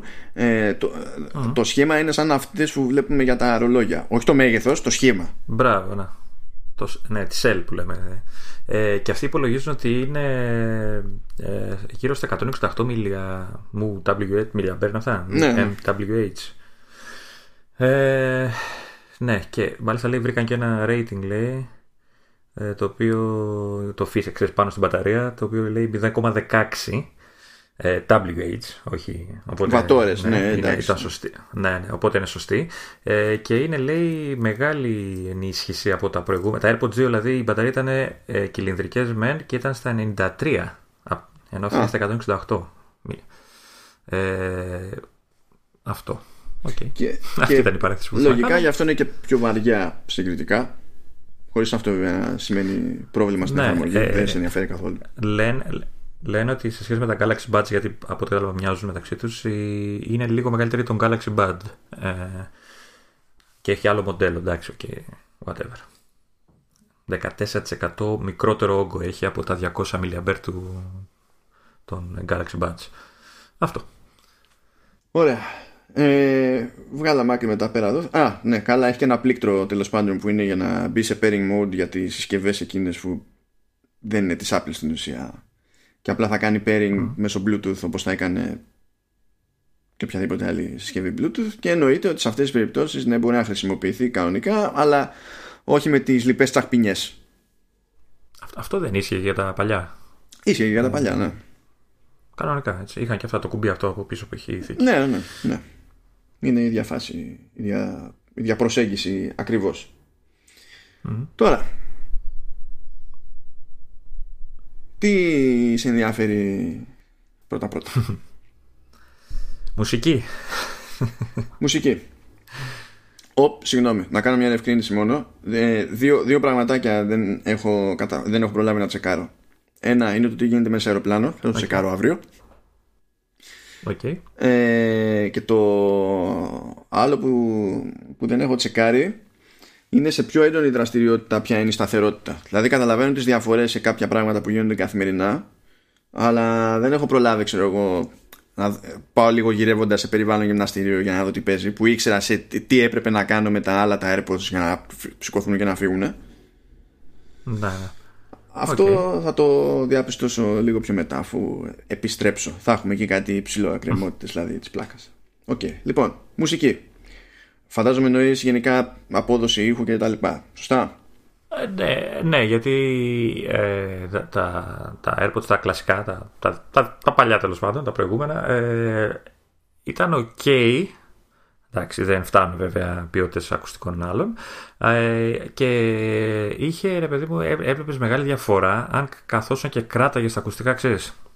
Τα πίεζες προς τα αυτή, ώστε να είναι πιο καλό το αυτό. Ε, είχε μεγάλη διαφορά η μουσική και, και σαν ήχο και σαν μπάσο, δηλαδή γέμιζε. Και θέλω να δω τώρα με αυτά τα καινούργια, επειδή ουσιαστικά η εφαρμογή είναι καλύτερη και όλα αυτά που κάνουν τα καινούργια, ε, αν όντως ξέρεις, βελτιώνεται θεαματικά, ας το πούμε, σε σχέση με τα προηγούμενα.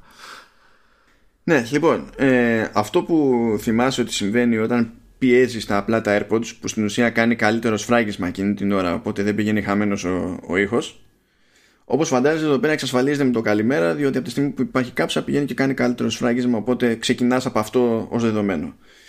Και γενικότερα, κατά τα άλλα, ε, έχει λίγο καλύτερο ήχο, όχι πολύ καλύτερο ήχο, έχει λίγο καλύτερο ήχο, ε, με ενδιαφέρουσα ισορροπία. Δηλαδή, τα πηγαίνει αρκετά καλά στις υψηλές τα πηγαίνει αρκετά καλά στις μεσαίες και είναι λίγο υποτονικό στα μπάσα. Λίγο όμως. Είναι, είναι, είναι με τον τρόπο που εγώ το προτιμώ. Δηλαδή από το να μου ξεφύγει κάποιος και να παραδώσει πόνο στα πάσα που μου δημιουργεί άλλο πρόβλημα για μένα μετά στη, να, στο, στον ήχο ε, θεωρώ προτιμότερο να είναι λίγο off ναι. χωρίς αυτό να σημαίνει ότι του λείπουν μπάσα ξέρω εγώ και έχεις πρόβλημα ε, η γενική μου εντύπωση είναι ότι ο, ο ήχος ειδικά στην περίπτωση της μουσικής ε, είναι πολύ καλός για ψήρες ναι, ε, ε, αυτό εννοείται, δεν χρειάζεται να το, να το ναι. λέμε. Ε, το, αυτό είναι και λίγο προβλεπέ από την άποψη ότι ε, ακόμα και αν υποθέσουμε ότι σε τελείως τεχνικό επίπεδο, στα χαρτιά, ρε παιδί μου, πετυχαίνουμε, δεν έχουμε ακριβώς τις ίδιες προδιαγραφές, λέμε τώρα.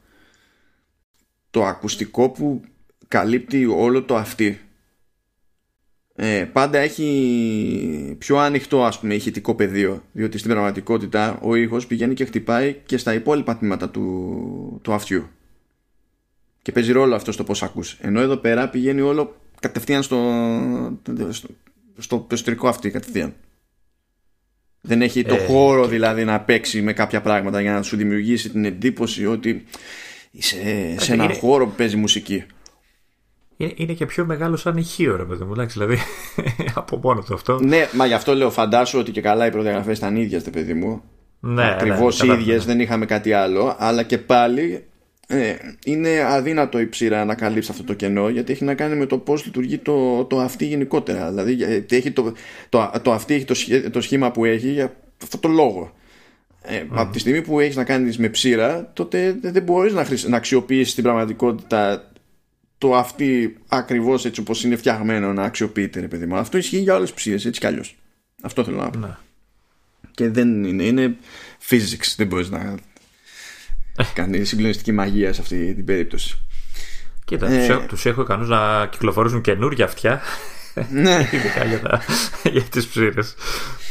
Ε, αυτό τώρα για τη μουσική ε, γενικά τώρα το πώς θέλει να ακούσει ο καθένας το οτιδήποτε ε, γιατί μπορεί να το κάνει σε υπάρχουν τρία modes τα οποία ισχύουν και σε, και σε Mac και σε iOS και τα λοιπά. Ε, υπάρχει το, το, το ANC που είναι Active Noise Cancellation. Υπάρχει το Transparency και υπάρχει και Off όπου εκεί δεν λειτουργεί καθόλου. Δεν, δεν αγγίζει τον ήχο. Θα παίξει ό,τι είναι να παίξει δεν θα κάνει ούτε εξάλληψη δεν θα περάσει ήχο απ' έξω τίποτα. Okay. ε, αυτό που, που έπαθα είναι ότι όταν θα ξεκινάς αυτά και να βάσεις έτσι όπως είναι του κουτιού είναι στάνταρ με το είναι στο ANC δηλαδή η πρώτη εμπειρία που έχεις θες δεν θες είναι με, με ANC και γενικά όταν θες να αλλάξεις mode ε, πιάνεις το, το, το ποδαράκι και το πιέζεις παρατεταμένα. Έλα, γιατί, γιατί το, στη, το εντάξει, το στιμώνα, το στιμώνα. και πιέζεις το στιμώνα ε, παρατεταμένα. Τότε κάνει, κάνει ένα κλικ ε, αλλά κάνει παίζει και ένα ηχητικό εφέ και κάθε mode έχει δικό του ηχητικό εφέ ώστε με μια νότα στην ουσία να καταλαβαίνεις αν ε, γύρισες σε off, αν γύρισες σε ANC ή αν γύρισες ε, σε transparency. Έτσι όπως είναι ρυθμισμένη δηλαδή... η φάση. Να, για πες. Sorry, μπο, μπορείς να, να το απενεργοποιήσεις κατευθείαν από τα ακουστικά γιατί μου είχες πει ότι πρέπει να ανοίξεις τις ρυθμίσεις από το κινητό ξέρω εγώ για να, να το κάνεις τελείως off ή έχει πλέον και shortcut για αυτό; Λοιπόν, αυτό είναι, ε, είναι ανάλογα με την περίπτωση. Θέλει, λίγη, θέλει λίγη εξήγηση. Ε, γενικά, ας το, ας το πάμε να ανάποδη. Σε, σε Mac ε, η, η ρύθμιση είναι για να πηγαίνει από transparency σε ANC. Όμως, αν μπεις στις ρυθμίσεις των, των AirPods Pro σε macOS έχει μια επιλογή ακόμη την οποία μπορείς να τικάρεις ώστε το, το, όταν αλλάζει κυκλικά τη ρύθμιση να συμπεριλαμβάνεις στο κύκλο αυτό και το off. Α, OK. Okay. Ε, και νομίζω κιόλας ότι σε αυτή την περίπτωση καλά έτσι κι αλλιώς μπορείς να πεις τι θέλεις να κάνει με το ξέρεις όταν πιέζεις από εδώ και από εκεί. Αλλά κάτσε να το δω μία σε iOS πρώτα για να μην μπερδέψω το τι συμβαίνει με τα λειτουργικά μεταξύ τους το παιδί μου. Ε, να, αντίστοιχα ισχύει και στο iOS. Δηλαδή όταν το παίρνεις στο ε, στο noise control που υποτίθεται ότι είναι η βασική επιλογή, η εναλλακτική είναι Siri. Και καλά, με το παρατεταμένο πάτημα, η εναλλακτική είναι να ενεργοποιεί τη, τη Siri. Και μπορεί κάποιος να έχει το noise control σε ένα ακουστικό και τη Siri να λειτουργεί στο άλλο ακουστικό. Σου έχει τικαρισμένο πάλι noise cancellation, transparency ε, και το off το έχει σαν επιλογή, αλλά είναι ατικάριστο. Το τικάρεις μία και τότε μπαίνει και αυτό στον κύκλο και με κάθε παρατεταμένο πάτημα τέλος πάντων ξέρεις ότι θα περάσεις και από αυτό το στάδιο. Ε, οπότε ξέρεις εν, ενεργοποιείς όποια δύο σου γουστάρει. Στην πραγματικότητα. Ό,τι, ό,τι σε βολεύει. Ε, και μιας και είπαμε για Siri ε, δεν είναι υποχρεωτικό να χαραμίσει κάποιος τη ρύθμιση αυτή σε Siri. Ε, εφόσον ξέρει ότι δεν έχει πρόβλημα, ξέρω εγώ, να την ενεργοποιεί με τη φράση. Γιατί ακούνε συνεχώς τα ακουστικά και μπορείς να καλέσεις τη Siri με τη, με τη στάνταρ φράση. Ε, υποτίθεται ότι είναι και ένα από τα selling points αυτό, έτσι. Ναι, ναι. Αν αυτό δεν βολεύει, τότε προφανώς όποιος θέλει μπορεί να βάλει ρύθμιση στο ένα ακουστικό, στα δύο ακουστικά, ό,τι βολεύει τέλος πάντων. Αν και φαντάζομαι στο ένα ακουστικό, γιατί μετά το noise control θα πρέπει να το κάνει από το τηλέφωνο. Και μου φαίνεται ότι δεν αξίζει τον κόπο. Για να τέλος πάντων να καλεί τη Siri με το, με το πάτημα στον ακουστικό. Τώρα από εκεί και πέρα η, η ίδια επιφάνεια καταλαβαίνει και απλές πιέσεις. Δηλαδή μπορεί να καταλάβει ένα κλικ, διπλό κλικ και τριπλό κλικ που αυτά είναι πιο σύντομα δεν είναι παρατεταμένο πάτημα.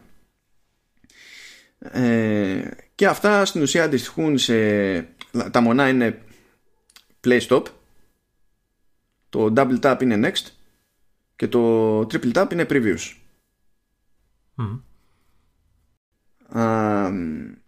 η πλάκα είναι ότι όταν το πατάς αυτό είσαι σίγουρος ότι νιώθεις κλικ. Αλλά στην πραγματικότητα δεν νιώθεις κλικ. Δεν, δεν γίνεται όντως κλικ. Αλλά είναι τόσο πειστικός ο ήχος. Όχι, δεν είναι. Γιατί το trackpad έχει, έχει ανάδραση. Αυτό δεν έχει ανάδραση. Αλλά είναι τόσο καλοδουλεμένο το ηχητικό εφέ που το τρως ότι έγινε physical click. OK. Okay.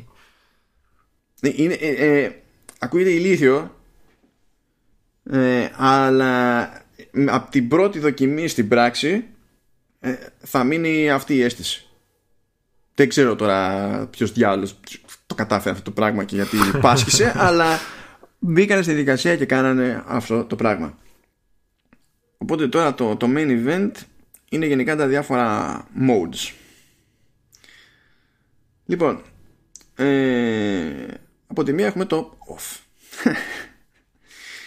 το οποίο όπως είπαμε θα θέλει και λίγη προσπάθεια για να το ενεργοποιήσει κάποιος. Δηλαδή ή θα πρέπει να το βάλει στον κύκλο της εναλλαγής από τις ρυθμίσεις σε iOS και σε macOS ή στην περίπτωση του iOS αν δεν θέλει να το βάλει στο rotation τέλος πάντων θα πρέπει να καλέσει το control center να κάνει παραταμένο πάτημα στο widget που είναι για την ένταση του ήχου και τότε κάτω από, τη, από την μπάρα με τον ήχο βγάζει επιλογές και για τα τρία modes και μπορεί με ένα πάτημα να, ε, να διαλέξει τι θέλει. Και έχει πλάκα έτσι γιατί έχουν προσέξει το animation εκεί και μπορείς αντί να κάνεις απλά πάτημα ε, στο, στο κάθε mode επειδή φαίνεται να είναι σε μια ευθεία σαν να γυρνάς διακόπτη και να έχει τρεις σκάλες ε, μπορείς να το ακουμπήσεις ρε παιδί μου να ακουμπήσεις το διακόπτη που είναι στη μία σκάλα και να τον σύρεις προς την άλλη και έχουν φροντίσει να είναι ομαλό το animation.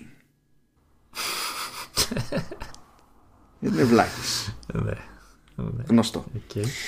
Ε, ή στην περίπτωση του ε, του macOS ε, πρέπει να κάνει ο χρήστης να, να πάει στο menu bar αν είναι να το κάνει αυτό στα πιο γρήγορα και καλά τέλος πάντων στο περίπου ε, να πάει menu bar να πάει στο, στο εικονίδιο που είναι για, το, για τον ήχο. Ε, αλλά να το πατήσει όχι χυμαδιό να το πατήσει κατώς φαντημένο το πλήκτρο control.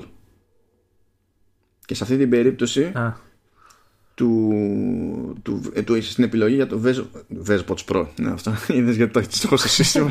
Και εγώ και βέβαια εκεί που είναι τα, τα AirPods τέλος πάντων όπως τα έχει βαφτίσει ο καθένας ε, δείχνει τις στάθμες για την μπαταρία των ακουστικών και για τη θήκη.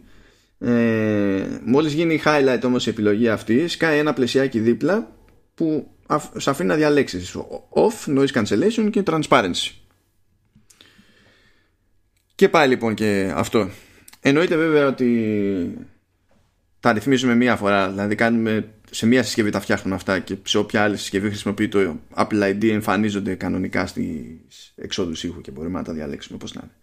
Τέλος πάντων ξεκινάμε με το off. Το off δεν ξέρω πως μου έκατσε έτσι. Μου φαίνεται το πιο το, το πιο αφύσικο η, ερώτηση, η ερώτηση εμένα που μου γεννάται είναι ποια η, η χρησιμότητά του από τη στιγμή που υπάρχει το transparency mode.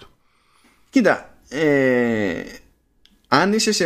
Ε, κοίτα, το transparency mode γενικά υφίσταται όταν είσαι σε περιβάλλον όπου έχεις λόγο να θες να συνειδητοποιείς τι γίνεται, τι ακούς γύρω σου.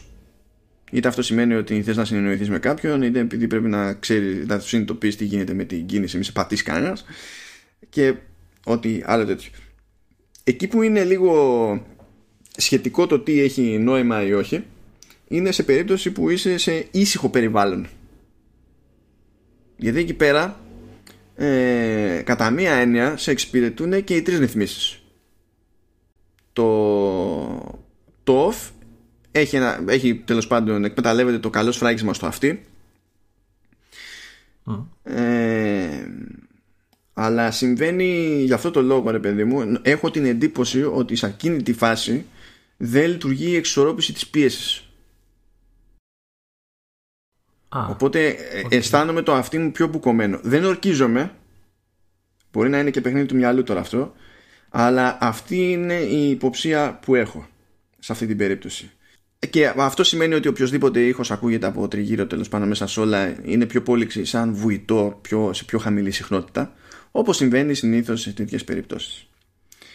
Ε, Όμως από άποψη πιστότητας, ας το δούμε έτσι, αν πεις θέλω να ακούσω μουσική με τον καλύτερο δυνατό τρόπο ε, χωρίς να μπλέκει κανένας με το σήμα τότε σε θεωρητικό επίπεδο τουλάχιστον αυτή είναι η λογικότερη επιλογή όταν είσαι σε ήσυχο μέρος και δεν σε ενδιαφέρει Γιατί; Γιατί όταν είσαι σε ήσυχο μέρος μπορείς να χρησιμοποιήσεις το transparency mode και στην ουσία ακούς μια χαρά γιατί δεν Δηλαδή δεν είναι ότι έχεις φασαρία γύρω σου ας πούμε για να... Με την ίδια ένταση που ακούς μια χαρά όταν είσαι μόνος σου κάπως τέλος πάντων και παίζει ησυχία με την ίδια ένταση ακούς το ίδιο καλά και στα τρία modes. Ε, οπότε είναι ζήτημα προσωπικής προτίμησης και πρακτικών περιστάσεων το αν κάποιος θέλει ακόμα και σε αυτή την περίπτωση να πέσει στο α ή το β mode ας πούμε. Τώρα, όταν έχει ενεργοποιημένο transparency, είτε το, το noise cancellation, ειδικά σε ήσυχο χώρο, καταλαβαίνεις ότι το ακουστικό παίζει, ε, ε παίζει ένα σταθ, ε, έναν ήχο σταθερής συχνότητα. Το καταλαβαίνεις σαν να είναι πολύ ελαφρύ, όχι υψίσυχνο, και αυτό είναι αρκετά χαμηλά. Βασικά είναι σαν, είναι σαν μεσαία συχνότητα έτσι όπως το καταλαβαίνω. Ε, είναι απαλό ε, σαν, σαν φύσιμα. Πολύ ελαφρύ. Αυτό όταν είσαι μέρος με θόρυβο δεν το παίρνεις χαμπάρι ποτέ. Για κανένα λόγο Καθόλου. Τί, τίποτα όμως. Και όταν λέμε δεν είναι πάμε σε κλαμπ να γίνεται χαμός. Γενικά, άμα παίζεις θόρυβο τριγύρω, δεν το ξεχωρίζεις αυτό με τίποτα. Όταν είσαι σε ήσυχο μέρος όμως, το παίρνεις χαμπάρι. Και το πήρα χαμπάρι φυσικά με τον πιο ηλίθιο τρόπο. Διότι επίτηδες, ρε παιδί μου, κάθισα να δω κάτι, μια ψηρά, ξέρω εγώ, στο, στο MacBook και λέω: Ωραία, ας βάλω τα ακουστικά. Ε, γιατί ήθελα να δοκιμάσω τα διάφορα modes ακριβώς στο ίδιο περιβάλλον. Και έτσι όπως είμαι σε noise cancellation, είναι σε κάποια φάση όπου τελειώνει ρε παιδί αυτό που έβλεπα, οπότε δεν έπαιζε κάτι το σύστημα. Και άκουγα κάτι. Και λέω τώρα, αυτό που ακούω είναι από το χώρο μου ή είναι κάτι άλλο; Και εκείνη που μπαίνω στη διαδικασία και βγάζω τα ακουστικά και συνειδητοποιώ ότι δεν είναι από το χώρο μου, άρα εκ των πραγμάτων είναι από τα ακουστικά. Μάλιστα. Ε, για μένα τουλάχιστον δεν είναι καθόλου ενοχλητικό αυτό το πράγμα. Είναι λίγο σπούκι ακριβώς όταν δεν παίζει τίποτα. Α, όταν δεν παίζει τίποτα. Να σε ρωτήσω, ναι. Έχω, έχω, είχα, έχω μια χαζερώτηση για αυτό που ακριβώς λες τώρα, για, για, το, για τις φάσεις που δεν παίζει τίποτα. Έχω μια πολύ ιδιαίτερη ε, περίπτωση χρήσης που με ενδιαφέρει εμένα. Ε, ε, εγώ δουλεύω από το σπίτι, μετάφραση. Ναι. Okay. Ε, θυμάσαι ότι δουλεύω στο σαλόνι και δεν υπάρχει ειδικός χώρος για μένα, για γραφείο κτλ. Που σημαίνει ότι εκτίθεμαι πάρα πολύ σε θόρυβο. Υπάρχουν στιγμές δηλαδή που έχω φασαρία στο σπίτι γιατί είμαι στο σαλόνι. Okay, δεν μπορώ να πεις ναι. τίποτα. Ε, και υπάρχουν στιγμές που το καταφέρνω και το αποκλείω φυσικά. Εγώ δηλαδή ξέρεις, κάνω blockout μόνος μου. Αλλά υπάρχουν και στιγμές, ειδικά όταν υπάρχει περισσότερος κόσμος από το συνηθισμένο, που δεν παλεύεται. Και έλεγα αυτό ότι αν θα μπορούσα. Υπήρχαν φορές που φόραγα ακουστικά κλασικά, αυτά μεγάλα ξέρεις, ε, που καλύπτουν τα αυτιά, αλλά χωρίς να ακούω κάτι, ίσα για να μειώνω λίγο την ένταση γύρω ε, για να μπορώ να συγκεντρωθώ ευκολότερα. Αλλά τέτοιους ακουστικά από ένα σημείο μετά κουράζουν γιατί πατάνε τα αυτιά. Και ναι. έλεγα με το noise cancellation των AirPods ε, και χωρίς να ακούς κάτι λειτουργεί, δηλαδή σου μειώνει το, τον έξω θόρυβο χωρίς να έχει να ακούσει ξέρω εγώ μουσική ή οτιδήποτε. Ναι, λειτουργεί με το που τα κουμπώνεις πάνω και κάνει σφράγισμα και είναι ρυθμισμένα σε noise cancellation. Δεν είναι διάφορο το ακουστικά αν παίζεις κάτι. Κάνουν με τη μία noise cancellation. Μειώνει κατευθείαν το θόρυβο. Να. Ναι, αυτό που αυτό. αλλάζει σε κάθε περίπτωση είναι ότι ε, είτε αλλάζουν οι συνθήκες στο περιβάλλον, είτε αλλάζει αυτό που ακούς το, τα ακουστικά κάνουν συνέχεια δειγματοληψία για το ποιες είναι οι συνθήκες απ' έξω και πώς είναι αυτό που ακούς από μέσα.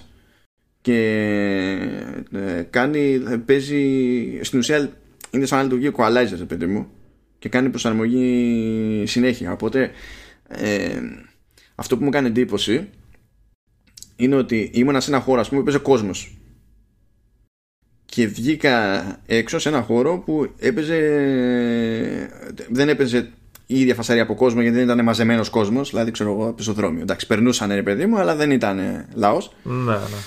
Και κίνηση.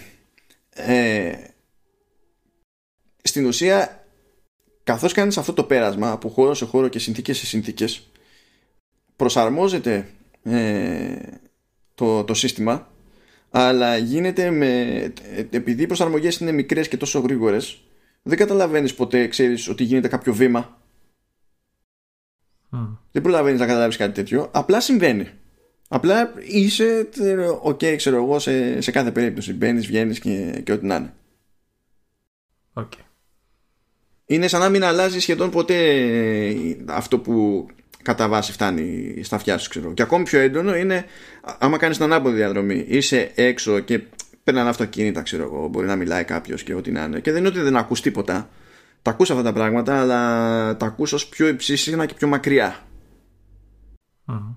ε, δεν είναι ότι κόβει τα πάντα ξέρω εγώ δεν υπάρχει τέλειο noise cancellation σε ακουστικά και να τα ξεφανίζει όλα ε, αλλά είναι ακόμη πιο εντυπωσιακό όταν ανοίγεις μια πόρτα σε, ένα, ξέρω εγώ, σε μια καφετέρια ρε παιδί μου και μπαίνεις μέσα που δεν, δεν, δεν προλαβαίνει να σου σκάσει αυξημένο θόρυβος και να καταλάβεις ότι μετά το σύστημα από τον μάζεψε το κάνει κατευθείαν ναι. είναι, είναι μπαμ και είναι φοβερά, φοβερά ομαλό αυτό. Και το... Αυτό ισχύει γενικά ρε παιδί μου στο noise cancellation. Τώρα στην περίπτωση του transparency ε, αυτό που έχω να πω είναι ότι πρώτον δεν παίρνεις εύκολα χαμπάρι ότι αυτό που ακούς είναι κάτι που έπιασε ένα μικρόφωνο και στο παίζει να έχει από μέσα. το τρως ότι είναι αυτό που θα άκουγες έτσι κι αλλιώς ας πούμε Ναι. ε, αν είσαι προσεκτικός σε περιπτώσεις θα καταλάβεις διαφορά ρε παιδί μου. Αλλά σε γενικές γραμμές είναι πολύ πιστό το αποτέλεσμα οπότε δεν, το μυαλό σου δεν σκαλώνει καν στο τι είναι αυτό που ακούω είναι φυσικό, είναι αφύσικο ή δεν ξέρω και εγώ τι. Είσαι, είσαι κομπλέ. Αλλά ο καλύτερος τρόπος να περιγράψω το transparency mode είναι σαν emulation των standard AirPods. Που μπάζανε από παντού ήχο ξέρω εγώ γιατί με το που, με το που βάζεις το transparency, ναι, μεν συνεχ... αν παίζει κάτι ρε παιδί μου και θες να τα ακούσεις, μπορείς να συνεχίσεις να τα ακούσεις κανονικά, αλλά μπορείς να ακούσεις και τι γίνεται, τι γίνεται γύρω σου, μπορείς να ακούσεις τον άλλον που θα σου μιλήσει, ξέρω εγώ, και να τα απαντήσεις κτλ. Αλλά ξέρεις, η ένταση που απαιτείται για να μπορείς να λες ότι καταλαβαίνω τι ακούω σε ήχο από αυτό που παίζει στη συσκευή μου, ε, πηγαίνει πάλι τέρμα θεού, έτσι όπως είναι ρε παιδί μου και με τα απλά τα AirPods που, που μπάζουν. Μάλιστα. Γι' αυτό και μου κάτσε αυτή η σκέψη ότι είναι σαν, σαν emulation εκείνης της κατάστασης τέλος πάντων.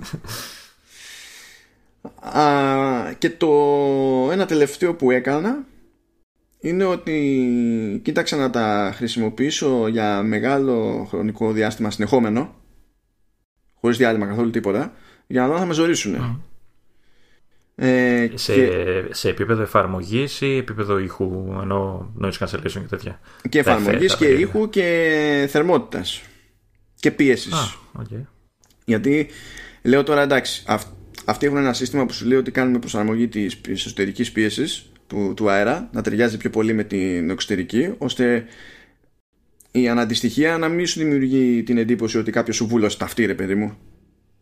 Ναι. Ε, που αυτό η αλήθεια είναι ότι είναι κάτι που νιώθεις περισσότερο. Γι' αυτό λέω ότι μπορεί και εκεί να έχουν εντύπωση ότι δεν λειτουργεί η εξορρόπηση πίεσης. Ό, όταν το γυρίσεις off νιώθεις το αυτί σου να είναι περισσότερο βουλωμένο παρά κάτι άλλο ε, τώρα με noise cancellation ή με transparency. Δεν, έχεις, δεν είχα καθόλου αυτή την αίσθηση. Ε, αλλά είναι άλλο να πεις ότι ωραία ξέρω εγώ 10 λεπτά, 20 λεπτά, μισή ώρα και, και άλλο να δεις αν αυτό τραβάει ξέρεις αν ακούς τα πάντα, ξέρω, ναι. αντέξεις όλη την ώρα τα ακουστικά για τρεις και τέσσερις ώρες συνεχόμενε. Και μπήκα στη διαδικασία να κάνω αυτό ακριβώς. Και δεν με ζόρισε καθόλου ούτε στην εφαρμογή, ούτε ζεστάθηκα με τρόπο που ήταν ξέρω εγώ, πρόβλημα ή οτιδήποτε. Ε, δεν κινδύνευσα ποτέ. Τα... Βασικά δεν, δεν είχα καν το κίνδυνο να ανησυχήσω ότι θα μου φύγει κάτι. OK, okay, okay και δεν είχα κανένα πρόβλημα με, τη, με την πίεση. Δηλαδή η δουλειά ήταν καλή. Και φρόντισα σε αυτό το διάστημα ε, να αφιερώσω και λίγο χρόνο σε, σε μοντάζ στο Logic. Για να δω αν αυτά που καταλαβαίνω είναι ok εκτός τόπου και χρόνο. Και αν μπορώ να κάνω το τέτοια δουλειά. Το, το, το, θέμα είναι να καταλαβαίνουν οι άλλοι αυτό που έγινε μετά το μοντάζ. Ναι. δηλαδή, τι άκουγες, βγήκε, ναι. βγήκε όπως πρέπει.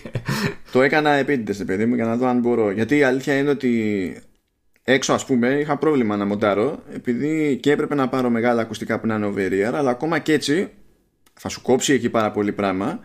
Αλλά είναι πολύ δύσκολο να ξεχωρίσεις χωρίς noise cancellation ένα θόρυβο που σου έρχεται απ' έξω από ένα θόρυβο που μπορεί να είναι εκείνη την ώρα στο track που προσπαθείς να διορθώσεις. Mm. Με, τα... με το noise cancellation εδώ δεν είχα τέτοιο πρόβλημα. Ήταν αρκετά σαφές το αποτέλεσμα ώστε αν ακούγεται κάτι παράτερο στο track που έπαιζε στο Logic να το καταλαβαίνω, να είμαι σίγουρος ότι είναι από το track και όχι κάποιο, από κάποιο εξωτερικό παράγοντα, κάποια εξωτερική πηγή και μπορούσα να κάνω τη, τη δουλειά κανονικά. Και πήγα σε χώρους που ήξερα ότι δεν μπορούσα, όχι απλά δεν μπορούσα να κάνω την ίδια δουλειά με τα προηγούμενα AirPods, αυτό είναι αυτονόητο, ε, αλλά ζοριζόμουν να κάνω δουλειά σε ώρα αιχμής ακόμη και με τα over Ναι. Τώρα, δεν είναι ότι προτείνω στα σοβαρά επεξεργασία ήχου με τα AirPods στα αυτιά. Ναι, βέβαια, αλλά αν χρειαστεί να ξέρεις ότι έχεις την δυνατότητα ότι μπορεί, ναι, να, μπορεί να το κάνεις. Πλέον, δηλαδή, υπάρχει ελπίδα.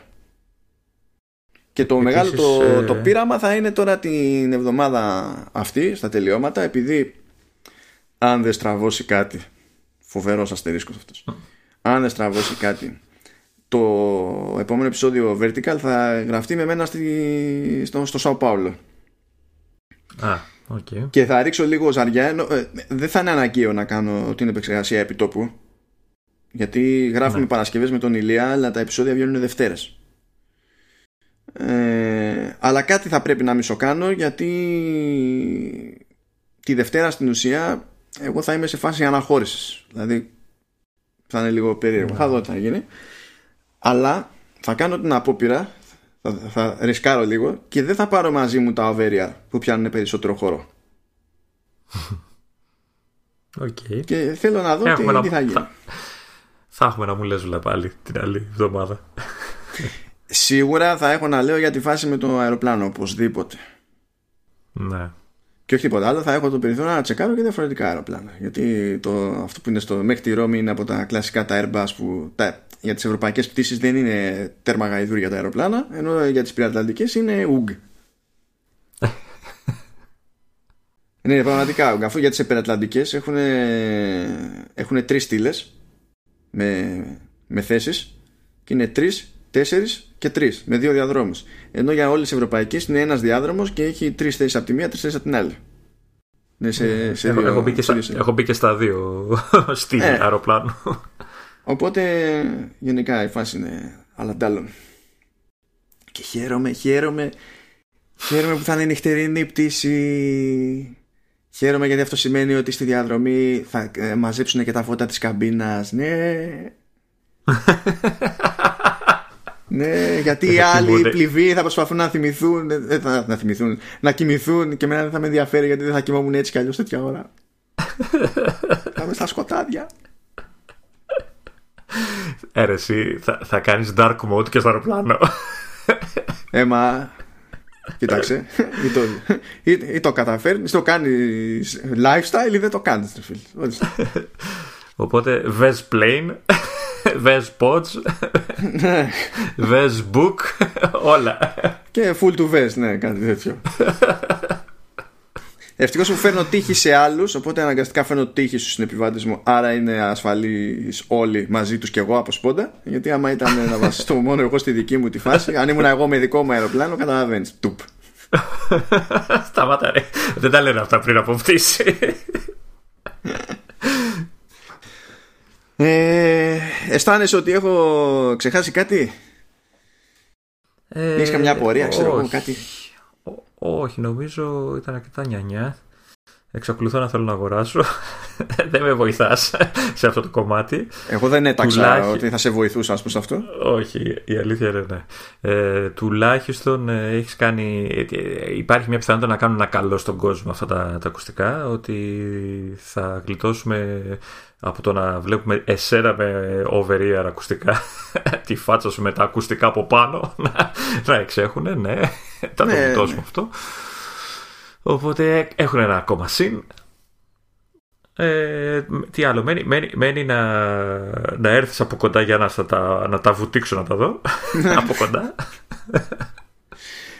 Τι, ε, η απορία που μου μένει εμένα που προφανώς θα φανεί στην πράξη και με τον δύσκολο τρόπο είναι πόσο θα την παλέψουν οι μπαταρίες τους γιατί ε, καλά ξεκινάμε το ζήτημα δεν είναι η αρχική αυτονομία εσύ τα λιώνεις κιόλας. Ναι, δηλαδή και τα προηγούμενα AirPods καλά εκτός το ότι αυτοκτόνησαν τα, τα μικρόφωνα οπότε για να ακούς μια χαρά ήταν, ήταν μην θελήσεις να κάνεις τίποτα άλλο.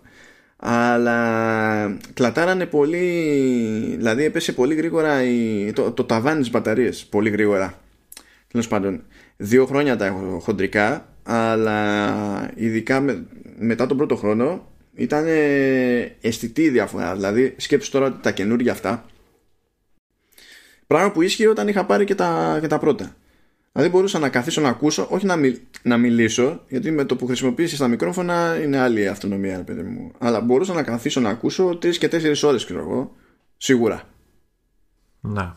Ε, που η αλήθεια είναι ότι η μέση στάθμη με τα άλλα ήταν υψηλότερη, οπότε έπεφτε και με ένα ρυθμό χ, ξέρω εγώ, πες, η, η μπαταρία. Ενώ εδώ, ε, ναι, μεν και για το noise cancellation, αλλά δεν χρειάζεται ποτέ να βάλω κουφή στάθμη. Πραγματικά δηλαδή Τη βγάζω... όχι, κουφί, όχι κουφί στάθμη, στάθμη για κουφούς. ναι, ναι, ναι, αυτό, σωστά, έχεις δίκιο. ε, παίζω πολύ πιο χαμηλά, οπότε καίει και αλλιώς για την απλή αναπαραγωγή του οτιδήποτε ας πούμε. Ε, και αυτό το είχα άνετα, το, δηλαδή τα λειτουργήσα αυτά ώρες. Ε, τα AirPods που έχω, όλη τη δεύτερη χρονιά που τα έχω ας πούμε, ε, με τσίτα βέβαια, εντάξει, OK, okay, στην ουσία μου βγάζανε μια ώρα ακρόασης. Που δεν είναι πρόβλημα. Α, να, ορίστε το μόνο που ξεχάσαμε. Που δεν είναι τιτάνιο πρόβλημα με τη λογική ότι άμα τα πετάξεις λίγο μέσα στη θήκη, ρεφάρεις γρήγορα. Δηλαδή, είναι όμως μια, μια ενόχληση. Ναι, είναι, ναι είναι, είναι, είναι, σπαστικό γιατί ξέρεις από πού ξεκίνησες και πού κατέληξες και δεν περίμενα να, έχω, να έχει τέτοια φύρα η μπαταρία σε αυτό το χρονικό ορίζοντα. Τώρα αυτά υποτίθεται ότι τα Pro φορτίζουν λίγο πιο αργά επειδή έχουν λίγο μεγαλύτερη μπαταρία ας πούμε ε, αλλά και πάλι γύρω στο 20 λεπτό θέλουν για να φτάσουν στο 70% άμα τα βάλεις ξέρω εγώ 5 λεπτά μέσα βγάζεις άνετα μια ώρα χρήση μετά. Δεν, δηλαδή δεν θέλει και πολύ πόνο. Και τελευταία λεπτομέρεια μέσα στο πακέτο έχει προφανώς τα θήκη τα ακουστικά. Τις μεσαίες κάψες που είναι πάνω στα ακουστικά έχει δύο ζεύγη, ένα μικρότερο και ένα μεγαλύτερο. Και έχει καλώδιο USB-C σε Lightning. Άλλη μια χαρά, γιατί χωρίς να κάνω έξτρα έξοδο πλέον μπορώ να κουμπώνω το τηλέφωνο μου κατευθείαν πάνω στο MacBook Pro χωρίς να, κάνω, χωρίς να χρειάζομαι τώρα. Σωστό, σωστό. Αυτό είναι χαρά που μόνο του. Ε, ε, η ερώτηση για την μπαταρία που έλεγες πριν για, για τη φθορά mm. παίζει να συμβάλλει στη γρήγορη φθορά και ηθική γιατί ουσιαστικά αυτά τα ακουστικά είναι μονίμως στη φόρτιση. Και δεν ξέρω όσο και να το έχουν φροντίσει αυτό, μήπως και από αυτό το πράγμα τσακίζεται η μπαταρία γρήγορα. Δύσκολο, το, αυτό το γιατί τα προσέχουν πολύ αυτά. Ναι, να σου πω ότι το έχω άγχος και με τα δικά μου ρε παιδί μου, επειδή είναι συνέχεια στη θήκη και είναι συνέχεια στο ρεύμα ουσιαστικά. Δεν, δεν ξέρω πόσο. τι προστασίες έχουν βάλει και δεν ξέρω τι. Είναι δύσκολο γιατί παίζουν στο, στο software παιδί μου παίζουν δικλείδες και είναι γενικά δύσκολο δύσκολο Α, αυτό που δεν ξέρω ακριβώς επειδή έχουμε USB-C σε Lightning είναι τι παίζει με χρόνους φόρτισης. Δηλαδή ωραία ξέρω τι να περιμένω έτσι και το βάλω σε ένα φορτιστή κλασικό ε, 5 για iPhone. Αλλά πρέπει να καθίσω να μετρήσω το σοβαρά και να τα βάλω να τα διάσω κιόλας σε κάθε περίπτωση ε, να δω τι συμβαίνει με τον 12 βατο που έχω από το, το iPad. Τώρα 18 βατο από τα καινούργια δεν έχω που είναι και στα καινούργια τα iPhone τα 11 Pro τουλάχιστον. Ε, έχω όμως το, τον, τον 60 του MacBook Pro που όλα αυτά βασίζονται έτσι κι αλλιώς σε Power Delivery.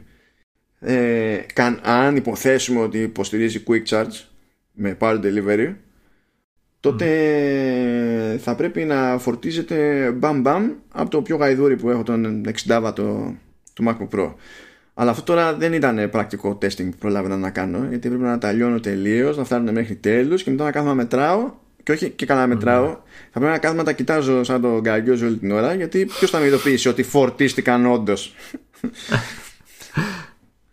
Okay. Αυτά Φιλοσοφικά ερωτήματα λοιπόν. Μ' αρέσει που είχες άλλα τόσα θέματα να πούμε μετά. Ελά, μωρέ. Εντάξει. Ε, είσαι αισιόδοξος. Αυτό ε, στο δικό μας podcast τουλάχιστον είσαι αισιόδοξος. Στο Vertical Slice ο άλλος λέει ότι δεν είσαι, αλλά εντάξει.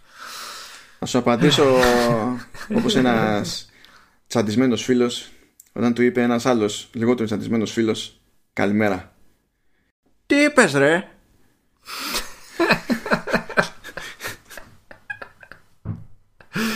Ε, μάλιστα. Λοιπόν, άντε να χαιρετήσουμε τον κόσμο φυσιολογικά, ναι. ανθρώπινα.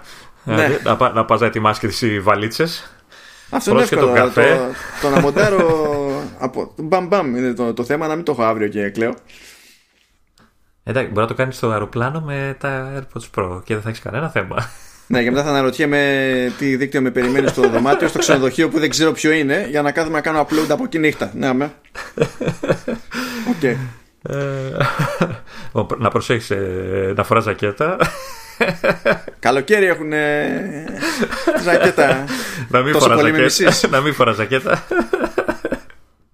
Όχι, λέω όλες τις μαμαδίτικες συμβουλές Να περνάς με πράσινο τα φανάρια. Και να προσέχεις τις μπιπ. Να μιλάς σε ξένους. Ναι, μπράβο. Ε, λίγο δύσκολο γιατί όλοι ξένοι θα είναι εκεί και θα μιλάς. Ε, Φαντάζεσαι ε, να, να, να, να κάθεσαι να παίρνεις συνέντευξη και να σου λέει Πείτε μου και να λέει Δεν μπορώ να μιλήσω, είστε ξένος. Όχι, σου λέει Πείτε μου και να, mm. και να στρίβεις το κεφάλι σου και την άλλη. Κυρίως την κατανάλωση του καφέ, την κατανάλωση του καφέ να προσέξεις. Αυτό. Ο, ο, Καλό ταξίδι. Μην το θυμίζει. γιατί εντάξει, σε αυτή τη χώρα καφέ θα βρω. Ακόμα και αν το, yeah. Ναι. λόγο sponsorship της Red Bull είναι παντού Red Bull και το έχουν κρύψει τον καφέ, με τα πολλά θα βρω. Αλλά θα βρω κρύο καφέ που θα, παίζει και καλοκαίρι τώρα εκεί πέρα. Πουθενά όμως δεν υπάρχει. Δεν ξέρουν καν την έννοια. Αυτή είναι η μεγάλη μου ναι, δεν θέλω να σα στεναχωρήσω. Ναι, δεν νομίζω να βρεις. Ε, γιατί με βλέπω σαν το, σαν το, σαν το πρεζάκι. Καφέ έχετε, ναι. Ε, κρύο καφέ, όχι. Ωραία. Πάγο έχουμε, ναι. Μπορείς να μου κάνεις μια χάρη φιλαράκι. Τι, μπορείς να ρίξεις λίγο αυτό το πάγο που έχεις μέσα στον καφέ; αυτό. Σοκ. Ε, λοιπόν, λοιπόν. Καλό ταξίδι, σου εύχομαι. Θα τα πούμε την άλλη εβδομάδα και με τους υπόλοιπους που μας ακούνε. Να χαιρετήσω. Ε, τώρα δεν ξέρω πότε, τι και τα λοιπά, γιατί δεν ξέρω σε τι κατάσταση θα γυρίσεις. Τι μέρα θα θες να γράψουμε, τι μέρα θα μπορείς να γράψουμε. Κοίτα, θα γυρίσω η μέρα ε... Τρίτη, αλλά θα γυρίσω 11 και το πρωί ώρα Ελλάδος και θα είμαι γιούχου. Οπότε. Ε, που, που, αυτό ισχύει έτσι κι αλλιώς ε, με ταξίδι χωρίς, γιατί 11 ώρα το πρωί και βέζος δεν. δεν ναι, συνάδει. Δεν δε, δε, υπάρχει αυτό. Ό,τι και να έχεις κάνει 11 ώρα το πρωί είσαι ξύπνιος δε. Ακριβώς. Ε, Πώς είναι κάποιες χώρες που λέει ότι δεν, δεν αναγνωρίζω κάποια κράτη, ρε παιδί μου, και δεν έχουμε διπλωματικές σχέσεις, και εγώ δεν αναγνωρίζω κάποιες ώρες συγκεκριμένες. Δεν... Ωραία. Θα το συζητήσουμε λοιπόν το πότε, γιατί και εμένα θα είναι λίγο βαρύ το πρόγραμμα μέσα στο, κοντά στο Σουκού. Οπότε δεν νομίζω να έχουμε να μας επηρεάσει ιδιαίτερα, αλλά OK, okay, θα το συζητήσουμε. Χαιρετάω όλο τον κόσμο. Τα λέμε την άλλη εβδομάδα. Ε, κλείσε εσύ όπως πάντα. Ε, παιδιά, τι να κλείσω εγώ όπως πάντα. Καλή τύχη να μου ευχηθείτε. Πατα... Καλή τύχη. Πατάει, πατάει το off, ξέρεις και τέρμα. Κοράκ. Τίποτα, τίποτα. Θέλω να δω πώς θα περάσω το δεκάωρο σε κονσέρβα. Αυτό είναι όλο. Από εκεί και πέρα όλα σχετικά. Τσίου και μιλάμε.